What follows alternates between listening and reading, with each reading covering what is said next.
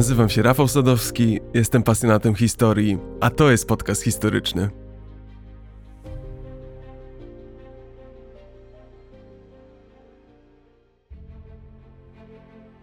Przed Wami moment absolutnie wyjątkowy w historii ludzkości. Spotkanie twarzą w twarz dwóch skrajnie różnych cywilizacji, oddalonych od siebie o cały znany wówczas świat.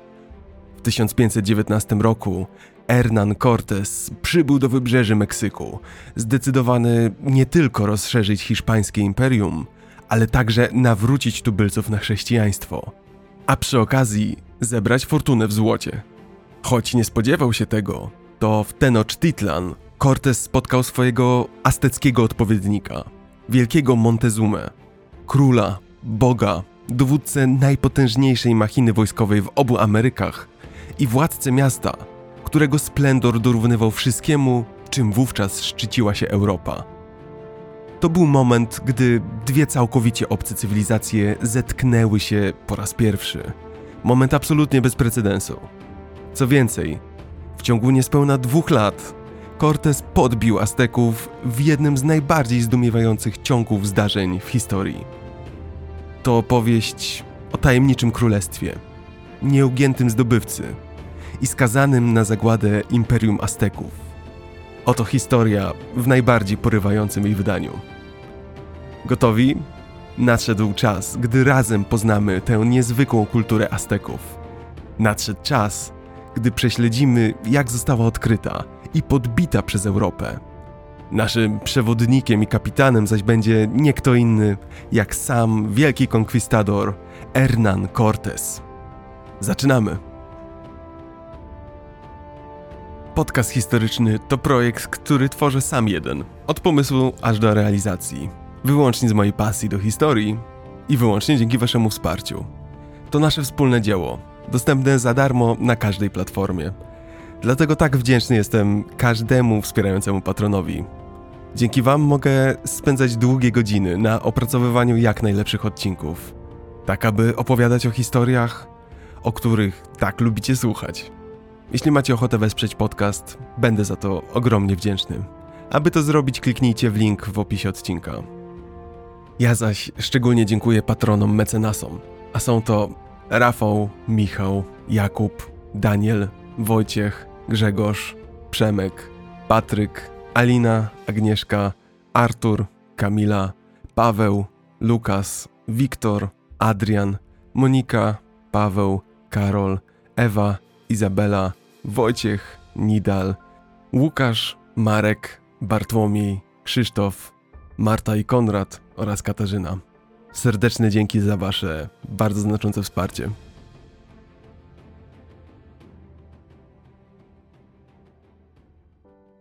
Zaczniemy dzisiaj trochę inaczej.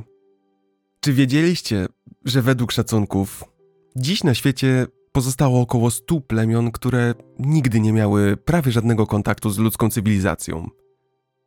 Występują one głównie na odległych, gęsto zalesionych obszarach takich jak Nowa Gwinea czy lasy deszczowe Amazonii.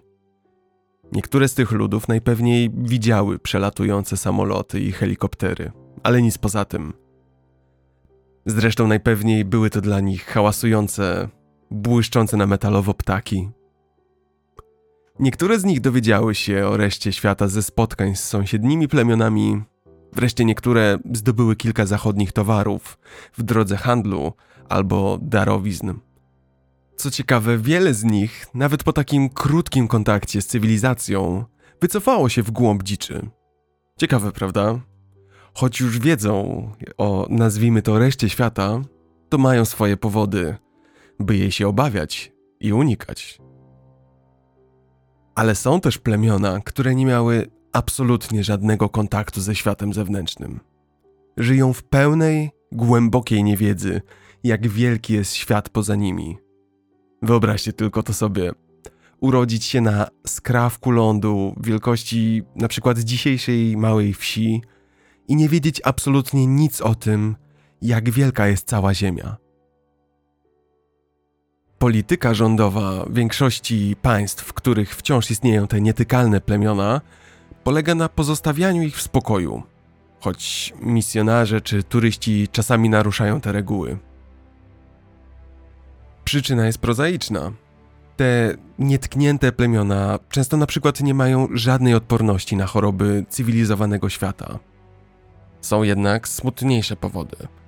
Niektóre z tych plemion zostały po prostu unicestwione albo poważnie zredukowane przez zajęcie ich ziem pod górnictwo, rolnictwo, pozyskanie drewna, albo na przykład działania wojskowe czy partyzanckie. Obecnie wiele z nich jest na skraju wyginięcia, a wszystkie wysiłki są podejmowane, aby jak najdłużej utrzymać je przy życiu. Prawdopodobnie najbardziej znanym, niekontaktowanym plemieniem są mieszkańcy północnej wyspy Sentinel na Oceanie Indyjskim. Nawet oni mieli minimalny kontakt ze światem zewnętrznym. Wiedzą, że istnieje coś poza nimi, ale większość prób kontaktu spotkała się ze strzałami i włóczniami. Faktycznie było kilka prób nawiązania z nimi pokojowego kontaktu. Zostawiano im prezenty, na przykład aluminiowe naczynia kuchenne. Mamy też kilka zdjęć wykonanych na dużym zoomie. Kilka osób próbujących nawiązać kontakt z Sentinelczykami zostało rannych lub nawet zabitych. Na przykład reżyser filmu dokumentalnego, który został ugodzony w nogę, gdy próbował skontaktować się z nimi w 1974 roku. Od 1996 roku polityka rządu Indii zakazuje jakiegokolwiek kontaktu z tym plemieniem. Wyraźnie nie życzą sobie oni jakiegokolwiek naruszania ich prywatności. W 2006 roku mieszkańcy Sentinel zabili dwóch rybaków, którzy nielegalnie przebywali na ich wodach. Następnie, gdy Indie wysłały helikopter, aby odzyskać ciała tych rybaków, Sentinelczycy zaatakowali ten helikopter deszczem strzał z łuków. Dlaczego o tym wszystkim wspominam, zapytacie? Myślę sobie, że lubimy twierdzić, że postęp i cywilizacja to motor napędowy dzisiejszego świata. Ale spójrzmy na to szerzej. Te plemiona nie są ignorantami nowoczesnych osiągnięć technologicznych. Po prostu jednoznacznie, wyraźnie nie chcą mieć z nimi nic wspólnego. Chcą, aby zostawić ich w spokoju, aby mogli żyć po swojemu. Czy zatem dacie wiarę, że gdyby nie nasza ludzka potrzeba odkrywania i podbijania, być może dziś w Ameryce Środkowej mielibyśmy zupełnie inną, unikalną cywilizację? Cywilizacja, która zanim spotkała się z Europą, wychowała miliony ludzi i rozwijała się przez tysiące lat w całkowitej, pełnej izolacji od kultur europejskich i azjatyckich. Azteckie rolnictwo, transport, gospodarka, architektura, sztuka, instytucje polityczne są niezwykłym świadectwem kreatywności i zdolności do współpracy oraz powszechnej skłonności do odnajdywania tego, co wspólne i uniwersalne w życiu ludzi. Bo choć w pełnej separacji, Aztekowie rozwijali swoją cywilizację podobnie jak reszta świata. I zapewne, gdyby pozostawiono ich w spokoju, dziś Ameryka byłaby zupełnie innym kontynentem. Być może dalej nawet królestwem. Nie, nie przesadzam. Cywilizacja Azteków była tak rozwinięta, tak zaawansowana, że pewne jej elementy są do dziś z nami. Aby wam to udowodnić, zrobimy mały eksperyment.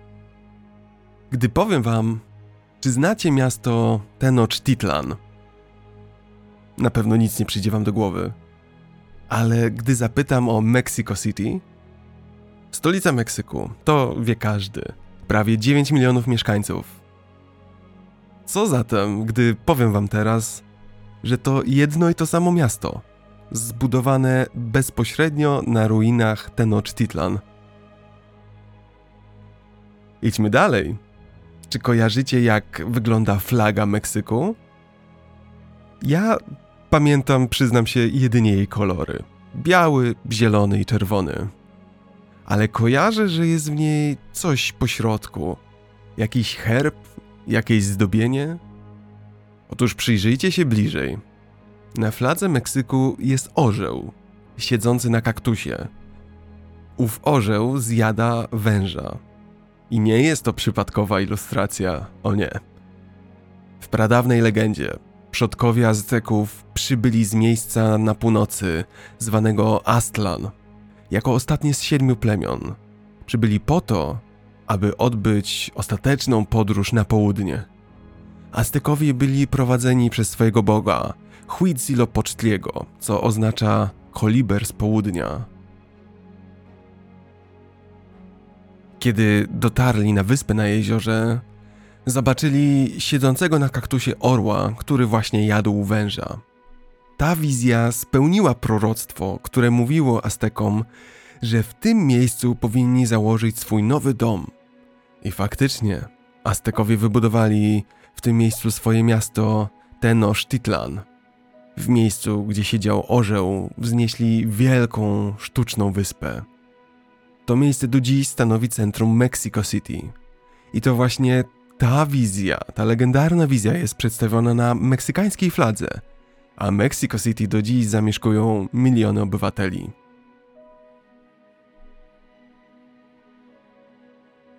Zapraszam Was zatem daleko za Ocean Atlantycki, do miejsca, gdzie kultura aztecka się rodziła, do Ameryki Środkowej, do Doliny Meksyku.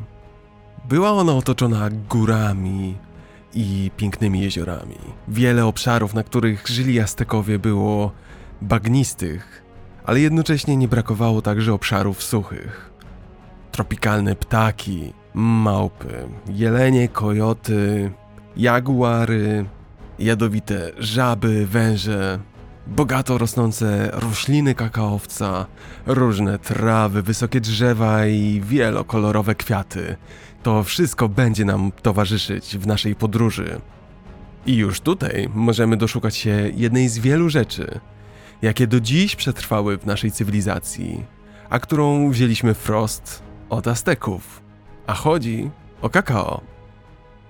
Faktycznie, jednym z największych darów dla świata od Azteków jest czekolada. Ziarno kakaowca było bardzo cenione w imperium Azteków. Było używane jako waluta, ale także jako aztecki napój. Ziarno kakaowca Aztekowie używali do produkcji gęstego napoju czekoladowego, ale znacznie różniącego się od gorącej czekolady, którą znamy dzisiaj. Aztekowie bowiem nie znali cukru. Dlatego też do kakao dodawali paprykę, mączkę kukurydzianą i różne przyprawy. Spróbujcie sobie przyrządzić takie pikantne, zawiesiste kakao dziś. Podobny gorący napój z mąki kukurydzianej, znany jako atole, jest popularny w Meksyku do dzisiejszego dnia. Ale skąd w dalekim Meksyku w ogóle ludzie? Lubimy przecież myśleć, że cywilizacja ludzka to domena Europy, a w dalszej perspektywie dawnych przodków z Afryki. I że rzekomo ludzkość niemalże pojawiła się z Kolumbem w Amerykach. Ale rzeczywistość jest taka, że okupacja przez ludzkość obu Ameryk rozpoczęła się dawno temu – gdy ludzie zaczęli emigrować z euroazjatyckiej masy lądowej na wschód. Było to między 40 tysięcy a 15 tysięcy lat temu, podczas ostatniej wielkiej epoki lodowcowej. Nasi przodkowie podróżowali po moście lądowym między Azją a Ameryką Północną.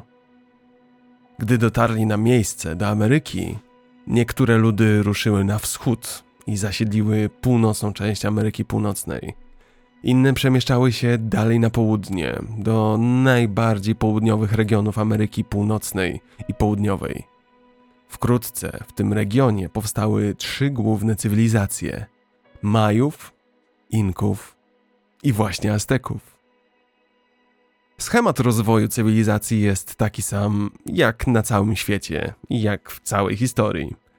Udomowienie i rolnictwo prowadzi do powstawania pierwszych osad ludzkich które dalej się rozrastają, rozwijają, wynajdują nowe wynalazki itd., tak itd. Tak Ale to, co czyni tę opowieść absolutnie wyjątkową, jest kompletna unikalność tych nowo powstających nacji. Ponieważ ludy te nie miały kontaktu z cywilizacjami Afryki, Azji i Europy, wykształcały swoją własną, bardzo odrębną tożsamość i kulturę, całkowicie inną niż ta europejska, a przez to tak niesamowicie ciekawą. Majowie byli najstarszą z trzech cywilizacji. Szczyt jej potęgi przypadał na lata 250 do 900 roku naszej ery, kiedy to Majowie władali dużym obszarem południowego współczesnego Meksyku i północnej części Ameryki Środkowej. Majowie nie mieli jednego przywódcy ani stolicy. Każde ich miasto miało swojego władcę, który rządził niezależnie – Majowie byli biegli w arytmetyce i astronomii. Posiadali także własną formę pisma hieroglificznego. Inkowie byli pierwotnie jednym z wielu plemion zamieszkujących Andy w Ameryce Południowej, na terenie dzisiejszego Peru. Podbijali inne plemiona i do 1493 roku Imperium Inków stało się najpotężniejsze w obu Amerykach, a jego stolicą było miasto Cusco – ich terytoria rozciągały się na 4000 km na zachodnim wybrzeżu Ameryki Południowej. Obejmowały części współczesnego Chile, Ekwadoru, Peru i Boliwii. Aby zarządzać swoim imperium, Inkowie stworzyli sprawny system administracyjny, rozbudowaną sieć dróg i strategicznie budowane kamienne fortece. Doskonale radzili sobie z obróbką metali, takich jak srebro, miedź i złoto – budowali skomplikowane miasta i świątynie. Zresztą jednym z najbardziej znanych przykładów jest słynne Machu Picchu, położone wysoko na szczycie gór. Wreszcie moi ulubieni, czyli Aztekowie. Aztekowie byli grupą, która wywodziła się z północnej części współczesnego Meksyku. Byli cywilizacją o bogatym dziedzictwie kulturowym, której stolica Tenochtitlan mogła rywalizować z największymi miastami Europy pod względem wielkości i wspaniałości. Aztekowie nazywali siebie Mexica. Aztekowie to inaczej Mexikowie. Podbijając konkurencyjne plemiona indiańskie, Aztekowie wkrótce stworzyli imperium, które rozciągało się między Oceanem Spokojnym a Zatoką Meksykańską. I to właśnie w podróż w głąb Imperium Azteków dziś Was zapraszam. Mam tylko jedną prośbę. Zapomnijcie o wszystkim, co znacie z historii ludzkości. Potraktujcie Waszą wiedzę jako czystą kartę. W ten sposób będziecie dużo lepiej podchodzić do tego, jak Aztekowie rozumieli świat, religię, politykę czy rządy.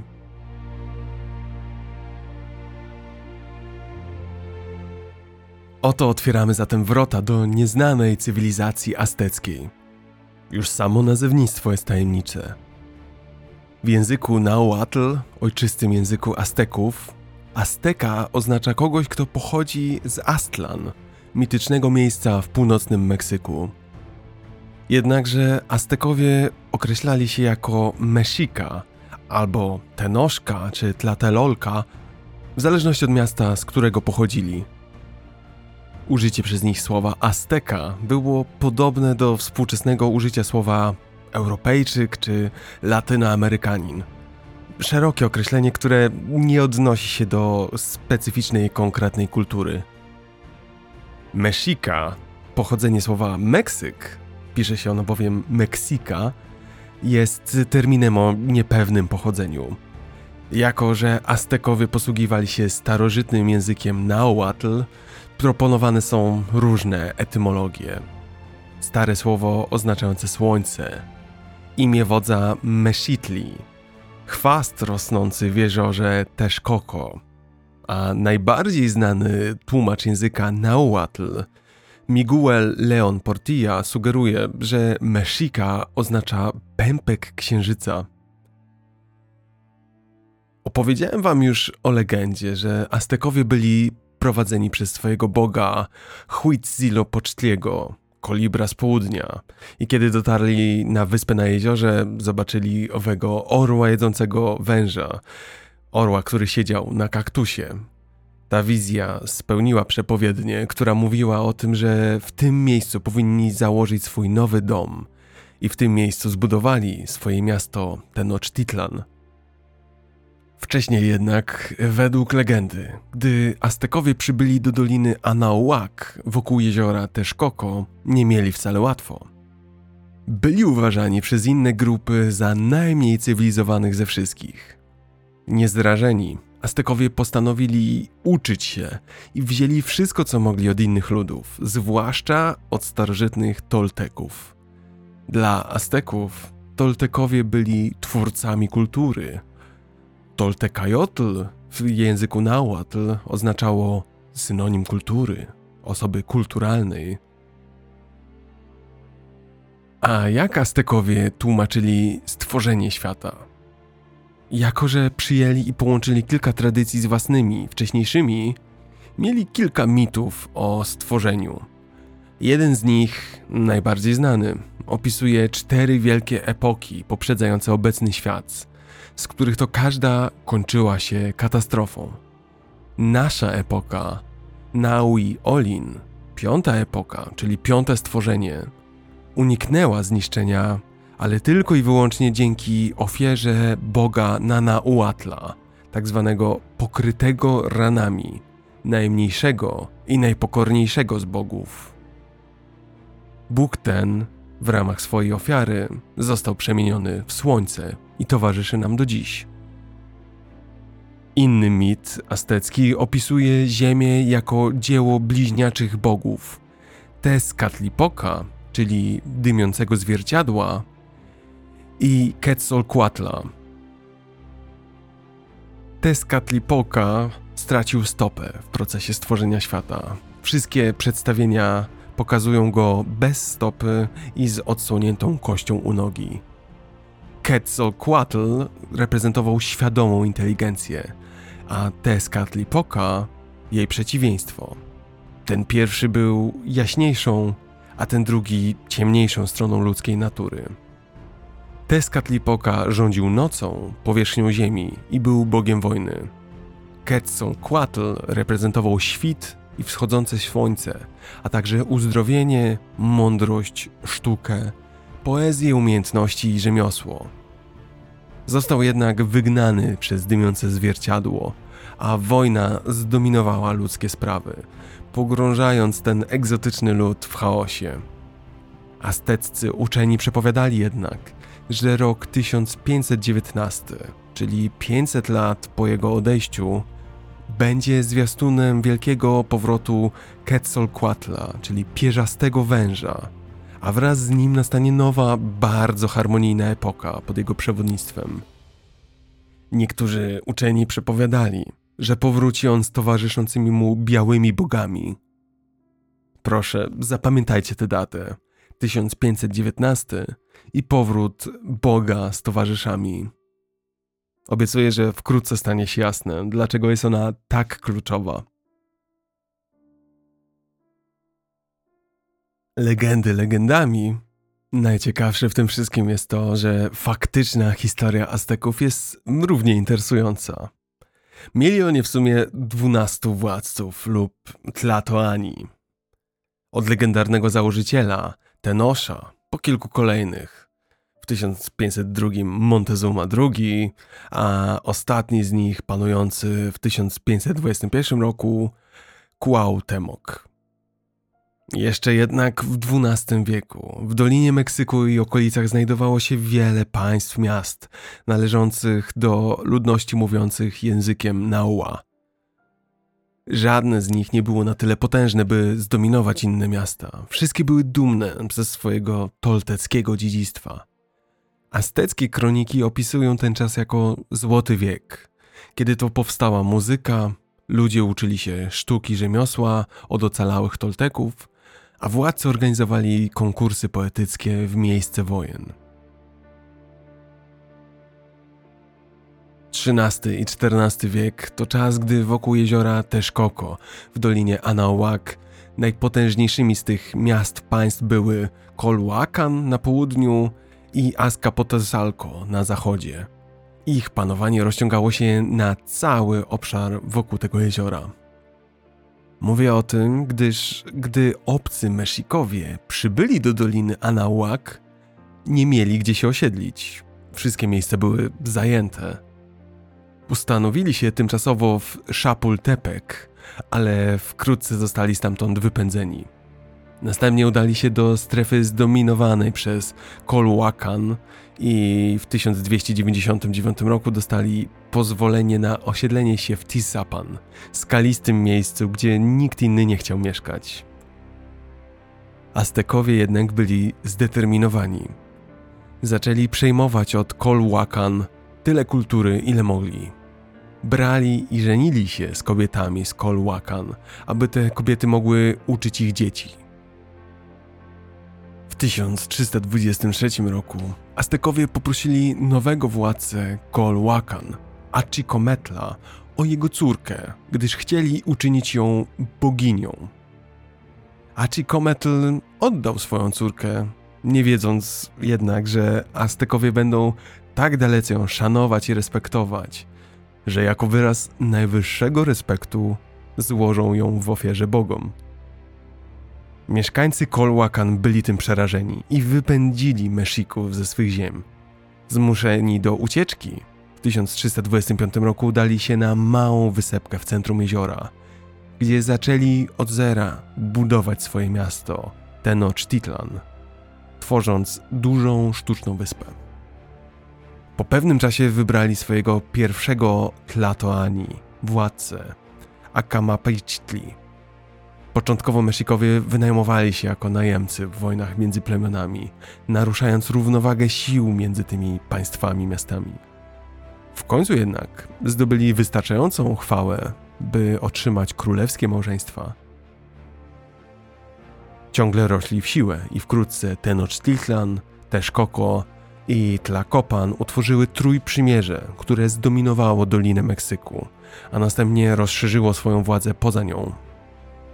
Tenochtitlan jednak miało apetyt na więcej i stopniowo stawało się dominującą siłą w sojuszu. Sojuszu, który dominował nad całym ówczesnym światem meksykańskim. W 1449 roku Montezuma I odziedziczył tron i rozszerzył królestwo. Jego syn Ashayacatl skutecznie dalej rozszerzał azteckie terytoria. W 1481 roku na tron wstąpił syn Ashayacatla, Tizok, ale rządził krótko. Kroniki azteckie są na ten temat dość lakoniczne, ale wiemy, że aztecki władca musiał być silny. Jeżeli zatem wprost napisano, że Tizoch był słabym władcą, to najprawdopodobniej został on otruty, a jego miejsce zajął młodszy brat Ahuizotl, który zreorganizował armię. Za jego panowania imperium azteckie było największe. I to właśnie wtedy, niespełna 200 lat po pierwszym władcy, na tron wstąpił legendarny Montezuma II. To właśnie Montezuma II panował imperium Azteków, gdy w Pamiętacie tę datę? W 1519 roku Hiszpanie przybyli. Był to rok przepowiadany jako powrót Quetzalcoatla, pierzastego węża. W tamtym czasie Aztekowie, choć ciągle będąc częścią Trójprzymierza, w istocie całkowicie podporządkowali sobie inne indiańskie plemiona.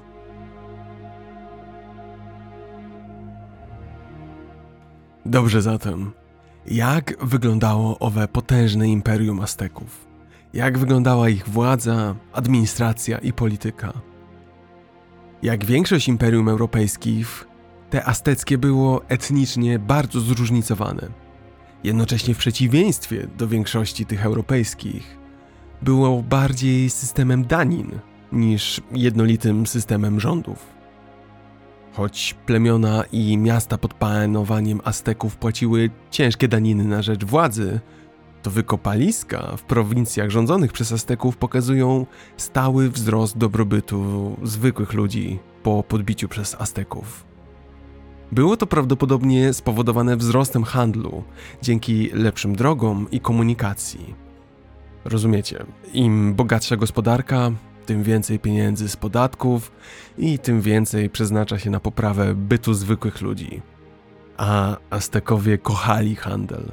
Handlowali nawet rzeczami, które mogli wyprodukować lokalnie.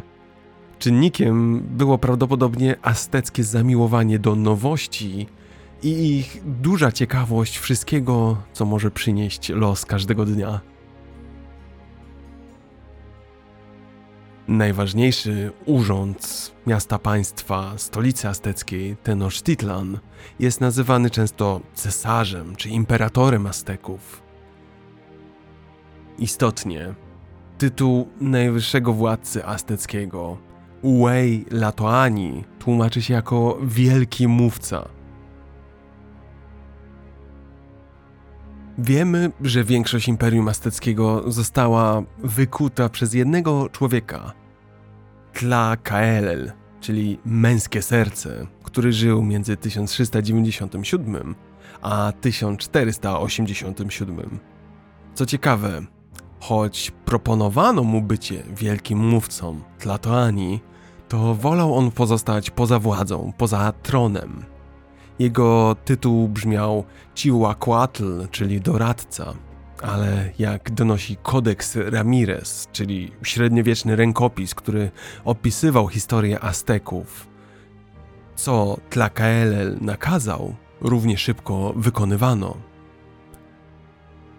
Tlacaelel był wielkim reformatorem. Nadał rządom Azteków nową strukturę. Nakazał spalenie większości azteckich manuskryptów, twierdząc, że były pełne antycznych kłamstw, i nakazał spisać ich historię. Stworzył również instytucję wojny rytualnej, czyli wojny kwiatów, czy też kwietnej wojny. Te wojny toczono zawsze wiosną, a ich celem było pojmanie jak największej liczby jeńców przeznaczonych na ofiary dla bogów. Tlacael stworzył też konieczność ciągłego składania ofiar, aby utrzymać słońce w ruchu. Zreformował on także aztecką religię. Dobrze pamiętam z lekcji historii, że kwestie religii danej cywilizacji zawsze bardzo mnie interesowały. Gdy poznawałem po kolei Egipt, Grecję czy Rzym, religia to zawsze było coś, na co nie mogłem się doczekać. Ale na lekcjach nigdy nie dotarliśmy do Imperium Azteków i ich bogów, a uwierzcie mi, mają się czym pochwalić. Panteon cywilizacji Azteków był ogromny, czczono setki bogów i bogiń. Wielu z nich było związanych z rolnictwem, ponieważ kultura aztecka w dużej mierze opierała się na uprawie roli. Ale czczono też elementy natury, bohaterów i przodków. Wierzono, że równowaga świata przyrody i los ludzkości zależą od tych bogów z których to niektórzy byli ludziom życzliwi, a inni nienasyceni i przerażający. Aztek miał za zadanie nawigować między nimi wszystkimi i odnaleźć równowagę w życiu. I tak dla przykładu, Omete Utli i jego żeński odpowiednik Omesiuatl reprezentowali pierwotne siły natury, dwoistość. Byli rodzicami wielu innych głównych bogów. Często nazywa się ich mężem i żoną, ale tak naprawdę byli uważani za dwie strony tego samego dualistycznego Boga. Byli czasem ukazywani jako postać pół mężczyzny i pół kobiety. Quetzalcoatl był twórcą ludzi. Nie był jednak pierwszym, który ich stworzył. Świat został bowiem stworzony cztery razy wcześniej i za każdym razem był unicestwiany. Quetzalcoatl odzyskał kości ludzi z podziemi i polał je swoją własną krwią, aby ich ożywić. Quetzalcoatl był reprezentowany przez pierzastego węża i można go zobaczyć na niezliczonych azteckich rzeźbach i malowidłach. Wierzono, że to właśnie Quetzalcoatl przekazał ludziom drogocenne ziarno kakaowca. Huitzilpochtli, czyli koliber południa, był wojowniczym bogiem słońca. wymagającym ofiary ludzi, ofiary krwi. Tylko wtedy mógł bowiem codziennie wygrywać walkę z ciemnością, z nocą. Nie zawsze miało to formę ofiary z ludzi. Czasem stosowano rytualne upuszczanie krwi. Uważano jednak, że poświęceni rytualni wojownicy powstają z martwych, więc ofiary stawały się coraz częstsze. Jego kult napędzał bitwy i ofiary ludzi, a jego świątynie były budowane w sercach miast. Templo Major zawierało jego świątynię, a jego wizerunek znajdował się nawet na tronie Montezumy. Shipetotek, czyli obdarty ze skóry, był bóstwem pór roku, odnowy i rosnących roślin. Był personifikacją procesu walki i cierpienia w naturze rodzącej nowe życie. Był też patronem robotników zajmujących się złotem. Rytuały Shippo Toteka były krwawe. Nic dziwnego, on sam, wedle legendy, obdarł się ze swojej własnej skóry, aby dać ją ludzkości na pożywienie. Rzeźby tego boga były ubierane właśnie w skóry ofiar. Jego święto było obchodzone w równonoc wiosenną i wymagało skurowania ofiar. Kapłani nosili te skóry przez 20 dni po złożeniu ofiary. Uważano, że mają one właściwości magiczne i lecznicze. Wreszcie Tlalok, bóg deszczu i wody, był kojarzony z dawaniem życia i płodnością, a także ze źródłami, górami i jaskiniami. Często przedstawiano go z wyłupiastymi oczami, kłami i zakręconym nosem. Składano mu ofiary z figurek dzieci wykonanych z ciasta.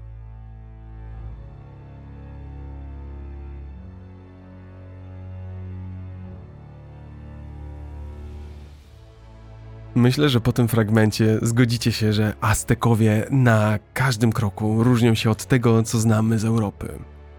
Ale spokojnie, są też pewne podobieństwa.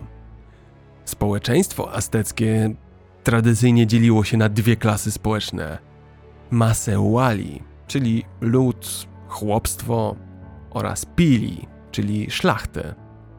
Przynależność do Pili wyższej klasy nie była dziedziczna, ale synowie Pili mieli dostęp do lepszych zasobów i edukacji, więc łatwiej ostatecznie było im zostać Pili.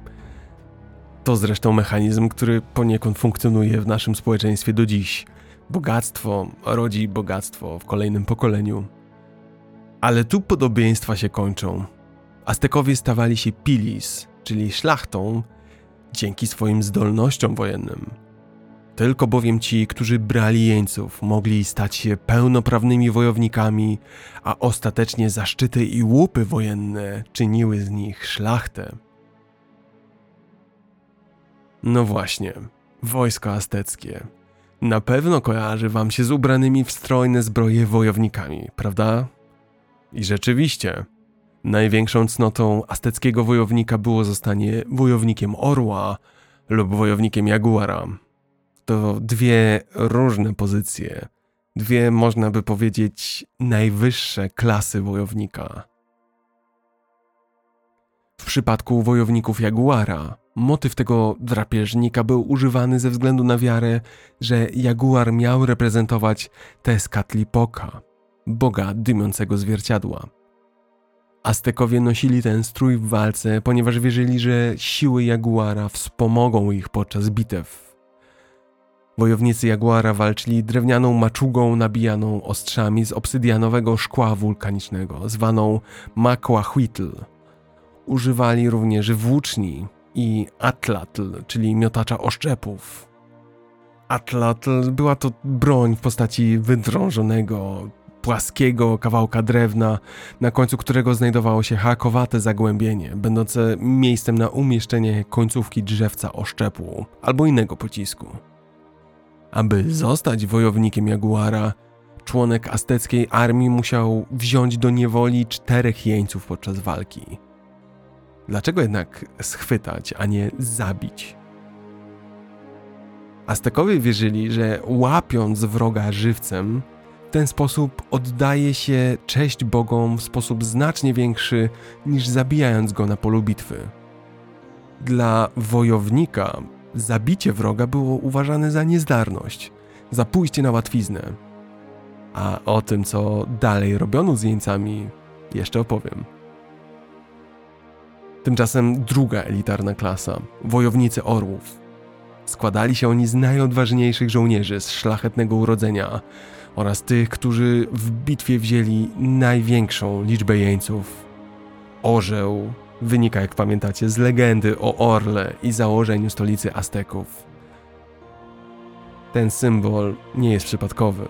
Ze wszystkich azteckich wojowników to właśnie wojowników orła obawiano się najbardziej.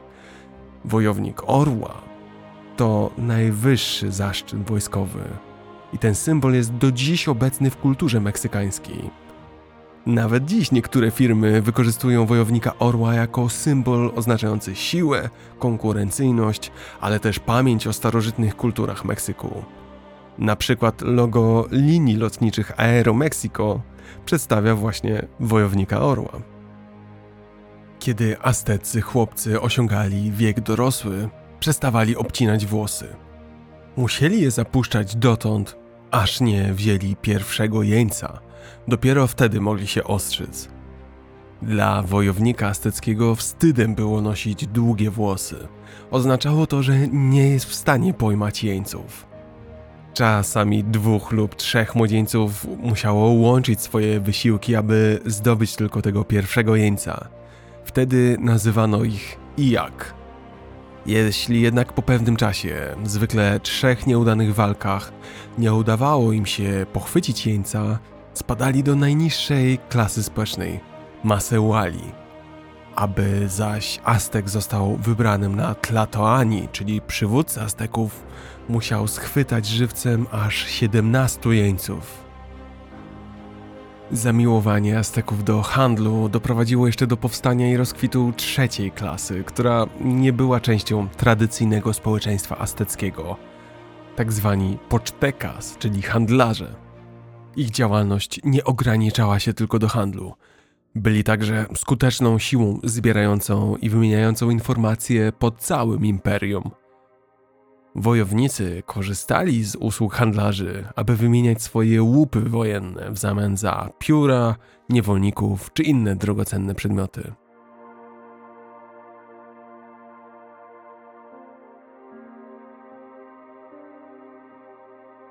No właśnie, niewolnictwo. Niewolnicy albo tlakotin stanowili ważną aztecką klasę społeczną.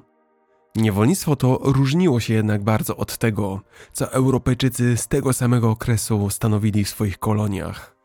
Przeciwnie, miało ono wiele wspólnego z systemem niewolniczym jeszcze ze starożytnej europejskiej Grecji czy Rzymu. Nawet stosowność terminu niewolnictwo w odniesieniu do tej azteckiej instytucji może być kwestionowane. Po pierwsze, azteckie niewolnictwo było osobiste, a nie dziedziczne. Dzieci niewolnika od urodzenia były wolne. Po drugie, aztecki niewolnik mógł na przykład posiadać majątek, mógł nawet być właścicielem innych niewolników. Co więcej, niewolnicy mogli kupić swoją wolność, mogli nawet zostać urzędowo wyzwoleni, jeśli wykazali, że byli źle traktowani przez właściciela. Zazwyczaj po śmierci pana uwalniano niewolników, którzy najlepiej mu służyli. Reszta niewolników była przekazywana jako część spadku. Ale była jeszcze inna, dość niezwykła metoda odzyskania wolności przez niewolnika. Była ona następująca. Jeśli na miejskim rynku, czyli Tian Kistli, niewolnik zdołał uciec przed czujnością swojego pana, musiał wybiec poza mury rynku i w określony rytualny sposób nadepnąć na leżące ludzkie odchody. Wtedy musiał udać się do lokalnych sędziów. Tam był myty, zaopatrywany w nowe ubranie i ogłaszany jako wolny. Takiemu uciekającemu niewolnikowi nie wolno było przeszkadzać w ucieczce. Jeśli ktoś próbował zatrzymać uciekiniera, mógł zostać sam uznany za niewolnika. Było zresztą znacznie więcej różnic między azteckim a europejskim niewolnictwem. Właściciel nie mógł po prostu sprzedać niewolnika bez jego zgody, chyba że taki niewolnik był zakwalifikowany jako niepokorny. Niepokorność niewolnika mogła być określona na podstawie powtarzającego się jego lenistwa, nieudanych prób ucieczki albo ogólnego złego zachowania. Niepokorni niewolnicy byli zmuszani do noszenia drewnianej obroży na szyi. Taka obroża nie była tylko symbolem złego zachowania. Jako, że na boki z niej wystawały drewniane kije, miała ona utrudniać ucieczkę w tłumie albo w wąskich uliczkach czy miejscach. Przy zakupie takiego delikwenta informowano nabywcę, ile razy niewolnik został już sprzedany. Niewolnik, który został sprzedany dotychczas cztery razy jako niepokorny, mógł zostać sprzedany na ofiarę. Tacy niewolnicy otrzymywali wyższą cenę. Aztek mógł zostać niewolnikiem za karę. Na przykład morderca skazany na śmierć mógł na prośbę żony swojej ofiary zostać oddany jej jako niewolnik. Ojciec mógł sprzedać swojego syna w niewolę, jeśli ten syn został uznany za niepokornego. Jeśli ktoś nie spłacał swoich długów, również mógł zostać sprzedany jako niewolnik. Wreszcie ludzie mogli sprzedać się sami jako niewolnicy. Zazwyczaj był to los hazardzistów i starych auini, czyli kurtyzan czy też prostytutek.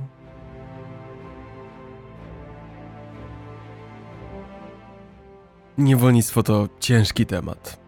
Zrelaksujmy się zatem trochę, dobrze? Może chcielibyście się czegoś napić? Może coś mocniejszego?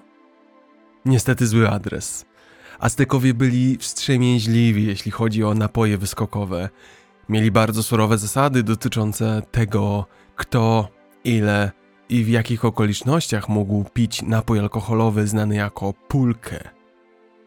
Pulkę było napojem sporządzanym ze sfermentowanego soku agawy.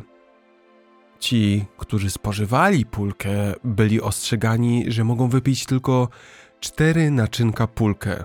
Uważano, że wypicie piątego naczynka z pewnością doprowadzi do pijaństwa i wszelkiego rodzaju złego zachowania.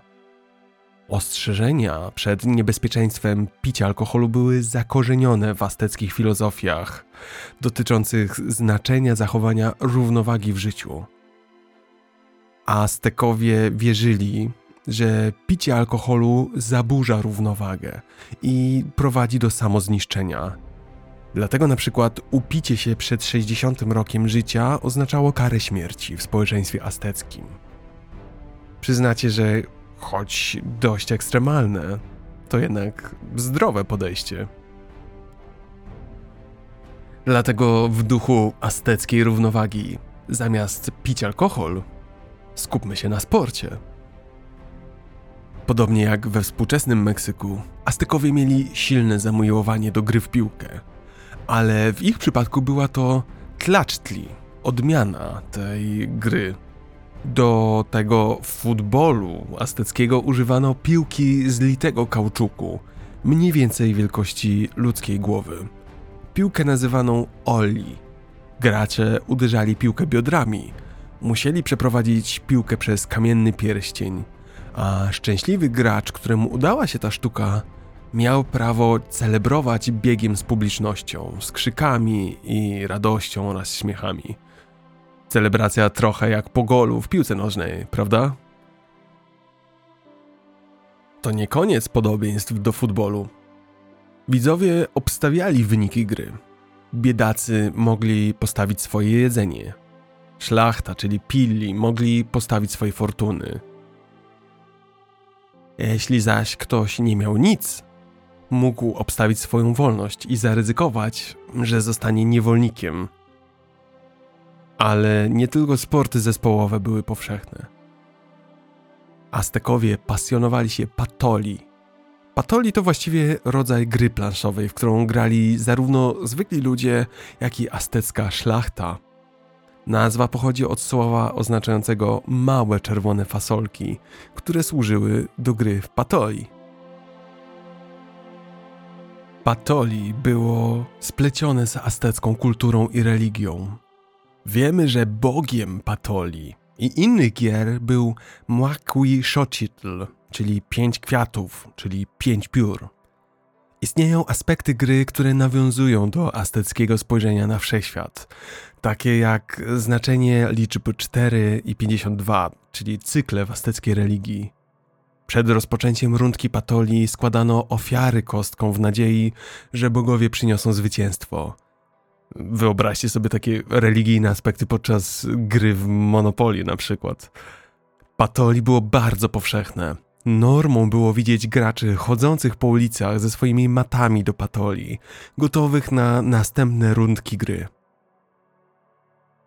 Wiele innych gier i sportów było powszechne w Imperium Azteków. Popularne było wszystko, co sprawdzało umiejętności i wytrzymałość.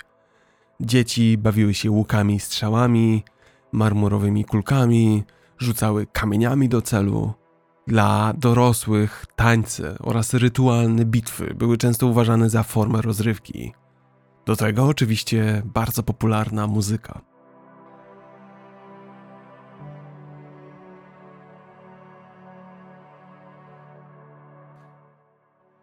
Myślę, że nadszedł czas, abyśmy przyjrzeli się samemu Tenochtitlan, stolicy Imperium Azteków. Nie ma zgody co do szacunkowej liczby ludności miasta.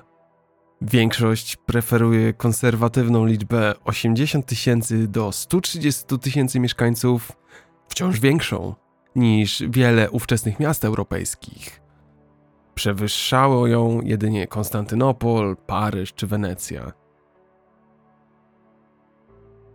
Hiszpańskie relacje mówią aż o 50 tysiącu domów i między 300 a 700 tysięcy mieszkańców, jeśli wliczyć do tego populację małych miast satelitarnych i wysepek wokół Tenochtitlan.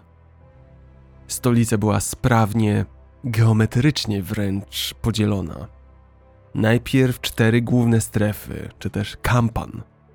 Każdy kampan był zaś podzielony na 20 dzielnic, kalpulis – a każda kalpuli była przycięta ulicami, czyli Tlashilkali. Istniały trzy główne ulice, które przecinały miasto i rozciągały się na twardy ląd. Były one wystarczająco szerokie dla dziesięciu koni. Kalpuli były podzielone przez kanały wodne używane do transportu, z drewnianymi mostami, które były chowane na noc. O chowaniu na noc mostów między kanałami również pamiętajcie w dalszej części tej opowieści. Każda kalpuli, czyli jedna z 20 dzielnic, miała jakąś specjalność w sztuce i rzemiośle. Kiedy dana kalpuli organizowała jakieś święto, starała się prześcignąć inne kalpuli. Nawet dzisiaj, w południowej części Mexico City, organizacje społeczne odpowiedzialne za uroczystości kościelne nazywane są właśnie kalpulis. Każda kalpuli miała swój własny rynek, czyli Tianquistli, ale był też główny rynek. Cortez szacował, że był on dwa razy większy od Sewilli i liczył około 60 tysięcy ludzi. Aztekowie nie mieli monet, więc większość handlu odbywała się w ramach barteru, wymiany towarów. Ale ziarna kakao używanego do produkcji czekolady były tak cenione, że czasem używano ich jako odpowiednika monet. Jeśli zaś o złoto chodzi, to dla Azteków złoto miało znaczenie zarówno symboliczne, jak i duchowe. Nawet słowo w języku Nahuatl oznaczające złoto, czyli Teokwitłat oznacza odchody bogów. Złoto było ściśle związane z autorytetem przywódcy, władzą, statusem i bogactwem. Władca Azteków miał wyłączną kontrolę nad kopalniami złota i warsztatami na swoim terytorium. W małych miasteczkach wokół Tenochtitlan istniały wyspecjalizowane rynki, czyli Tiankistli, które handlowały zastrzeżonymi dla siebie towarami. W Czololan były klejnoty, drobne kamienie i pióra. W Teszkoko były ubrania, w Akulma był targ psów. No właśnie, Aztekowie mieli trzy specjalne rasy psów bez sierści, z których jedna przetrwała do dziś – Shaw Lloyd's Quintle. Tak jak my rozróżniamy zwierzęta, które trzymamy w domach i te, które zjadamy, tak samo czynili to Aztekowie. Owe bezwłose psy służyły przede wszystkim do jedzenia, składano je także w ofierze. Ale Aztekowie mieli również psy do towarzystwa. Często, mając do nich wielki szacunek, składali je w ofierze, aby mogły służyć jako towarzysze w życiu pozagrobowym. Tenochtitlan było bardzo nowoczesnym miastem, jak na standardy średniowieczne. W centrum miasta znajdowały się budynki publiczne, świątynie i szkoły. Wewnątrz otoczonego murem pałacu znajdowało się centrum ceremonialne, a tam znajdowało się 45 budynków publicznych, w tym Templo Mayor, czyli świątynia główna, świątynia Quetzalcoatla, boisko do gry w piłkę, a także Compantli, czyli drewniana konstrukcja, coś w rodzaju biblioteczki, służącej do publicznego pokazywania czaszek jeńców złożonych w ofierze. Miasto miało wielką symetrię, a wszystkie nowe budowle musiały być zatwierdzone przez funkcjonariusza odpowiedzialnego za planowanie przestrzenne stolicy. Ale wszystko to blaknie przy tym, jak wyglądał epicki pałac Montezumy.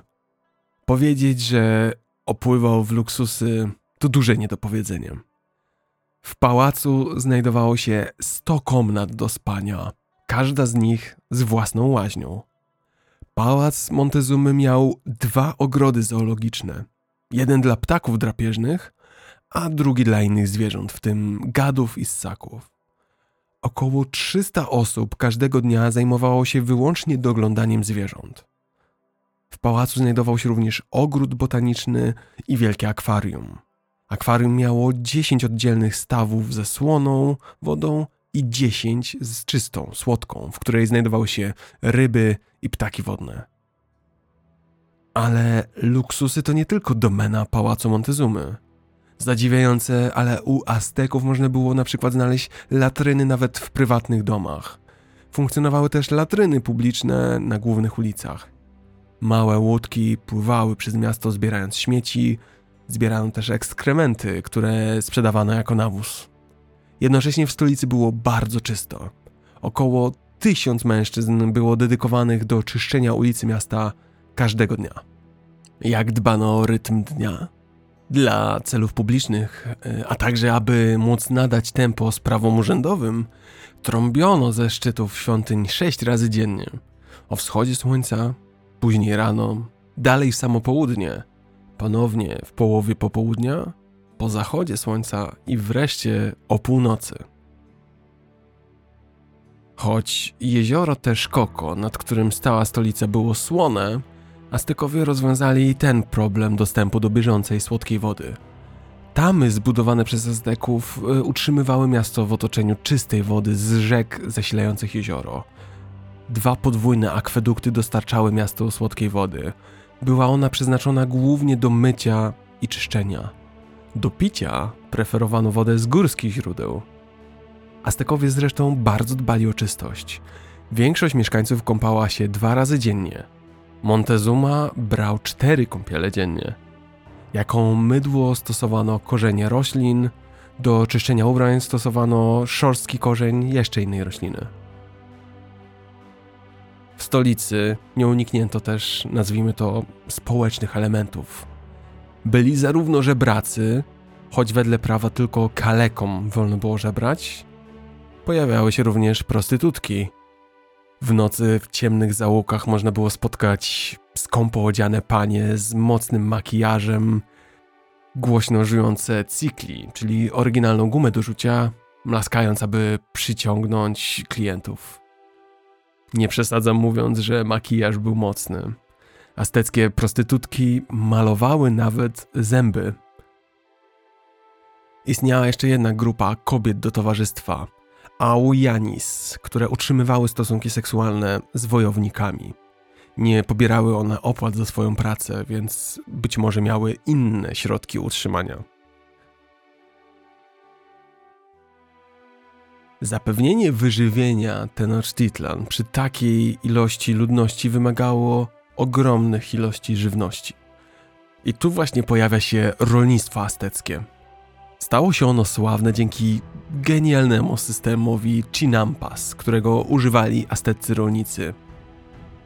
Jako, że jak pamiętacie, Tenochtitlan zbudowano na bagnistej, ale żyznej ziemi, Chinampas stały się kluczem do produkcji żywności dla ludzi. Chinampa, czyli pływający ogród, były to małe, stacjonarne, sztuczne wysepki budowane na słodkowodnym jeziorze do celów rolniczych. Technika uprawy polega na budowaniu szeregu takich wąskich wysepek, z których każda ma średnio 6 do 10 metrów szerokości i 100 do 200 długości. Używano warstw roślinności, brudu i błota. Jezioro następnie dostarczało Chinampie wilgoci, obciążając rozkładające się odpady organiczne, które nawadniały i użyźniały glebę takiej sztucznej wyspy. Uprawiano kukurydzę, fasole i kabaczki. Popularne były również pomidory i chili. Ale chinampas nie były jedynym rodzajem rolnictwa, które było stosowane. Istniały uprawy na stałym lądzie. Występowały także ogrody, zarówno małe, osobiste ogródki, jak i te duże, miejskie. Aztekowie zresztą kochali kolory i kwiaty. Im bardziej kolorowe, tym lepiej. Azteckie społeczeństwo duży nacisk kładło na edukację. Ale i tutaj są pod tym względem bardzo charakterystyczni. Tak jak my mamy elementarze i inne książeczki dla dzieci, tak u Azteków istniał zbiór mądrości, zbiór powiedzeń zwanych mądrości starszych. Huehuetlatoli reprezentowały ideały Azteków. Zawierały one przemówienia i powiedzenia na każdą okazję. Słowa na powitanie narodzin dziecka oraz te, które należało wypowiedzieć na pożegnanie przy śmierci. W Huehuetlatoli ojcowie napominali swoje córki, aby były czyste, nie używały makijażu, gdyż będą wyglądać inaczej jak prostytutki. Matki napominały córki, by wspierały swoich mężów, nawet jeśli okażą się w życiu skromnymi rolnikami. Chłopców zaś napominano, by byli pokorni, posłuszni i ciężko pracowali każdego dnia. Znalazłem fragment tych mądrości azteckich i przetłumaczyłem go dla Was. To krótka mowa wygłoszona przez starszego Azteka do kilku młodych ludzi znajdujących się pod jego opieką. Mowa ta dotyczy tego, jak dobrze zachowywać się zarówno w miejscach publicznych i prywatnych. Bez dalszej zwłoki zatem, oto porcja azteckiej mądrości. Moi młodzi, Często udawajcie się do domu naszych bogów, aby się pomodlić. Nie popychajcie się nawzajem. Stąpajcie porządnie. Nie rozglądajcie się na boki i nie róbcie głupich min. Inaczej ludzie powiedzą, że zło w was wstąpiło. A jeśli kogoś gdzieś spotykacie, pozdrówcie go i porozmawiajcie z nim. Jeśli jest to zaś ktoś ze szlachty, albo jeden z panów, albo staruszek lub staruszka, Macie stanąć z boku, aż przejdą i ukłonić się im. Słuchajcie, moi najmłodsi, choć kuszący, długi sen jest zły, bo sprawia, że ludzie chorują i gniją bezczynnie. Zatem wstawajcie wcześnie rano, a w ten sposób będziecie żyli w zdrowiu i nie będziecie obciążeni chorobą. Czyż bowiem wasi władcy nie wychowywali was w ten sam sposób?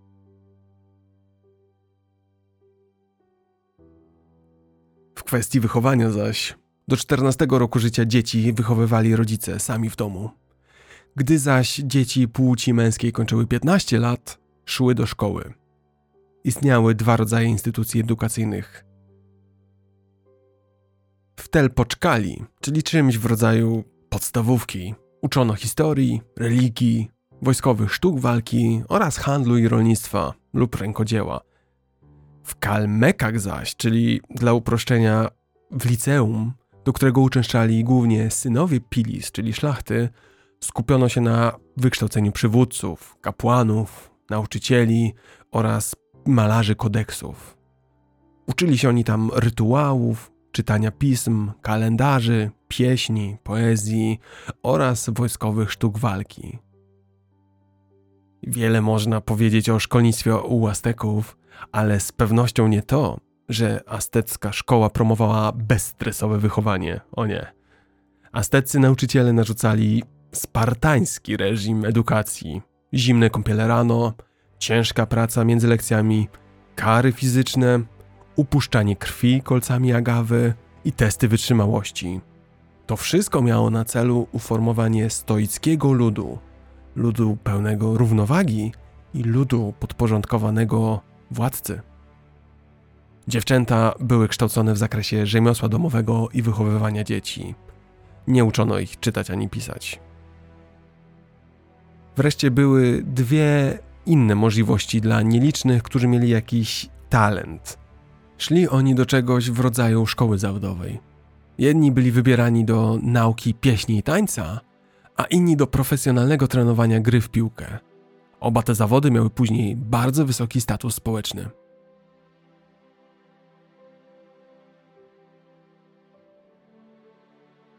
Nie wiem jak wy, ale ja lekko zgłodniałem.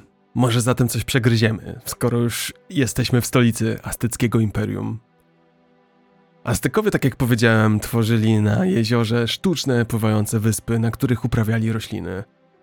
Kukurydza to było podstawowe zboże imperium Azteków.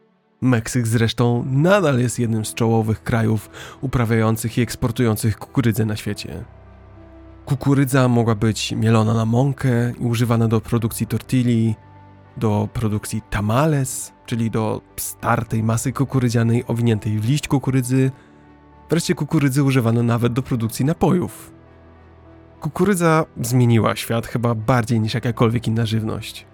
Dziś jest używana nie tylko do jedzenia, ale również do produkcji słodyczy, do produkcji pasz, a nawet do produkcji przemysłowej, do wytwarzania chociażby taśmy klejącej.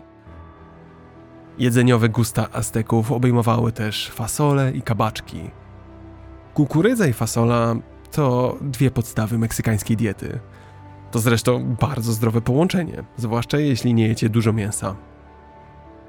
Dla urozmaicenia Mexikowie jedli chili, pomidory, limonki, nerkowce, ziemniaki, bataty, orzeszki ziemne, no i oczywiście kakao. Udomowili oni pszczoły dla miodu, indyki dla mięsa i jaj, a także psy i kaczki. Polowali i łowili. A ze zwierząt, jakie udawało się upolować, preferowali jelenie, króliki, a także ryby i krewetki. Jedzono również owady, np. pasi koniki i różne drobne robactwo. Te różne rodzaje mięsa stanowiły jednak bardzo niewielką część azteckiej diety. W większości byli wegetarianami. Z powierzchni wody jeziora zbierano duże ilości alg. Algi te miały dużą zawartość białka i były wykorzystywane też do produkcji chleba oraz czegoś w rodzaju sera. Algi są nadal używane w Meksyku jako nawozy. Prócz kukurydzy, Aztekowie często gotowali jedzenie zawinięte w liście rośliny agawy. Takie danie do dziś jest spożywane w Meksyku i nazywa się mixiotes. Po daniu głównym pora na deser, prawda? Może kawałek czekolady? Jednym z największych darów, dla świata od Meksyku jest właśnie czekolada. Jak wspomniałem, ziarno kakaowca było bardzo cenione w Imperium Azteków. W rzeczywistości było używane jako waluta, a także jako jedzenie i napój. Choć Kolumb przywiózł kakao do Europy na początku 1500 roku, zostało ono wówczas w większości zignorowane. Dopiero Hernán Cortés miał inny pomysł na kakao dodał do niego cukier i wanilię. To zagwarantowało komercyjny sukces, a smaczny i słodki czekoladowy napój jest pity do dziś na całym świecie. Słowo czekolada pochodzi nawet od azteckiego słowa czokolatl.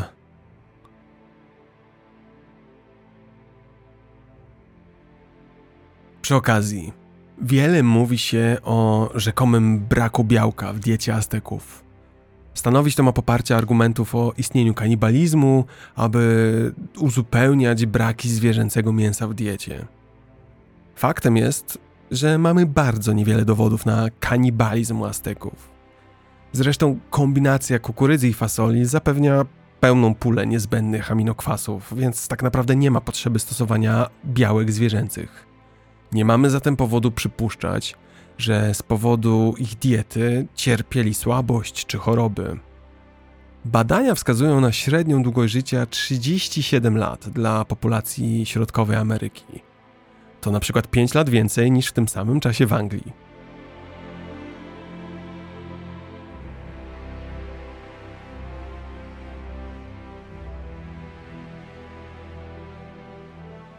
Przechodzimy teraz do czegoś, z czym na pewno kojarzą wam się Aztekowie. Krwawe ofiary. Ale to też źródło dużego niezrozumienia tej kultury i potocznego uważania ich za barbarzyńców. Istotnie, dla Europejczyków składanie ofiar z ludzi było i nadal jest najbardziej odstraszającą cechą cywilizacji azteckiej. Składanie ofiar z ludzi było jednak w tym czasie rozpowszechnione w środkowej Ameryce i tej południowej. Aztekowie jednak praktykowali je na szczególnie dużą skalę, składając ludzkie ofiary podczas każdego ze swoich 18 świąt. Według europejskich źródeł między 10 tysięcy a 80 tysięcy ofiar zostało złożonych podczas poświęcenia głównej świątyni w Tenochtitlan w 1487 roku. Większość z nich została zdobyta na wojnie lub wymieniono ofiary z innymi społecznościami. Wszystko to miało podłoże religijne i wywodziło się z głębokiego szacunku do bogów i do rytuału składania ofiar. Większość kultur Mezoameryki składała jakieś ofiary bogom. Powszechne było też składanie ofiar ze zwierząt, do czego Aztekowie hodowali specjalne rasy psów.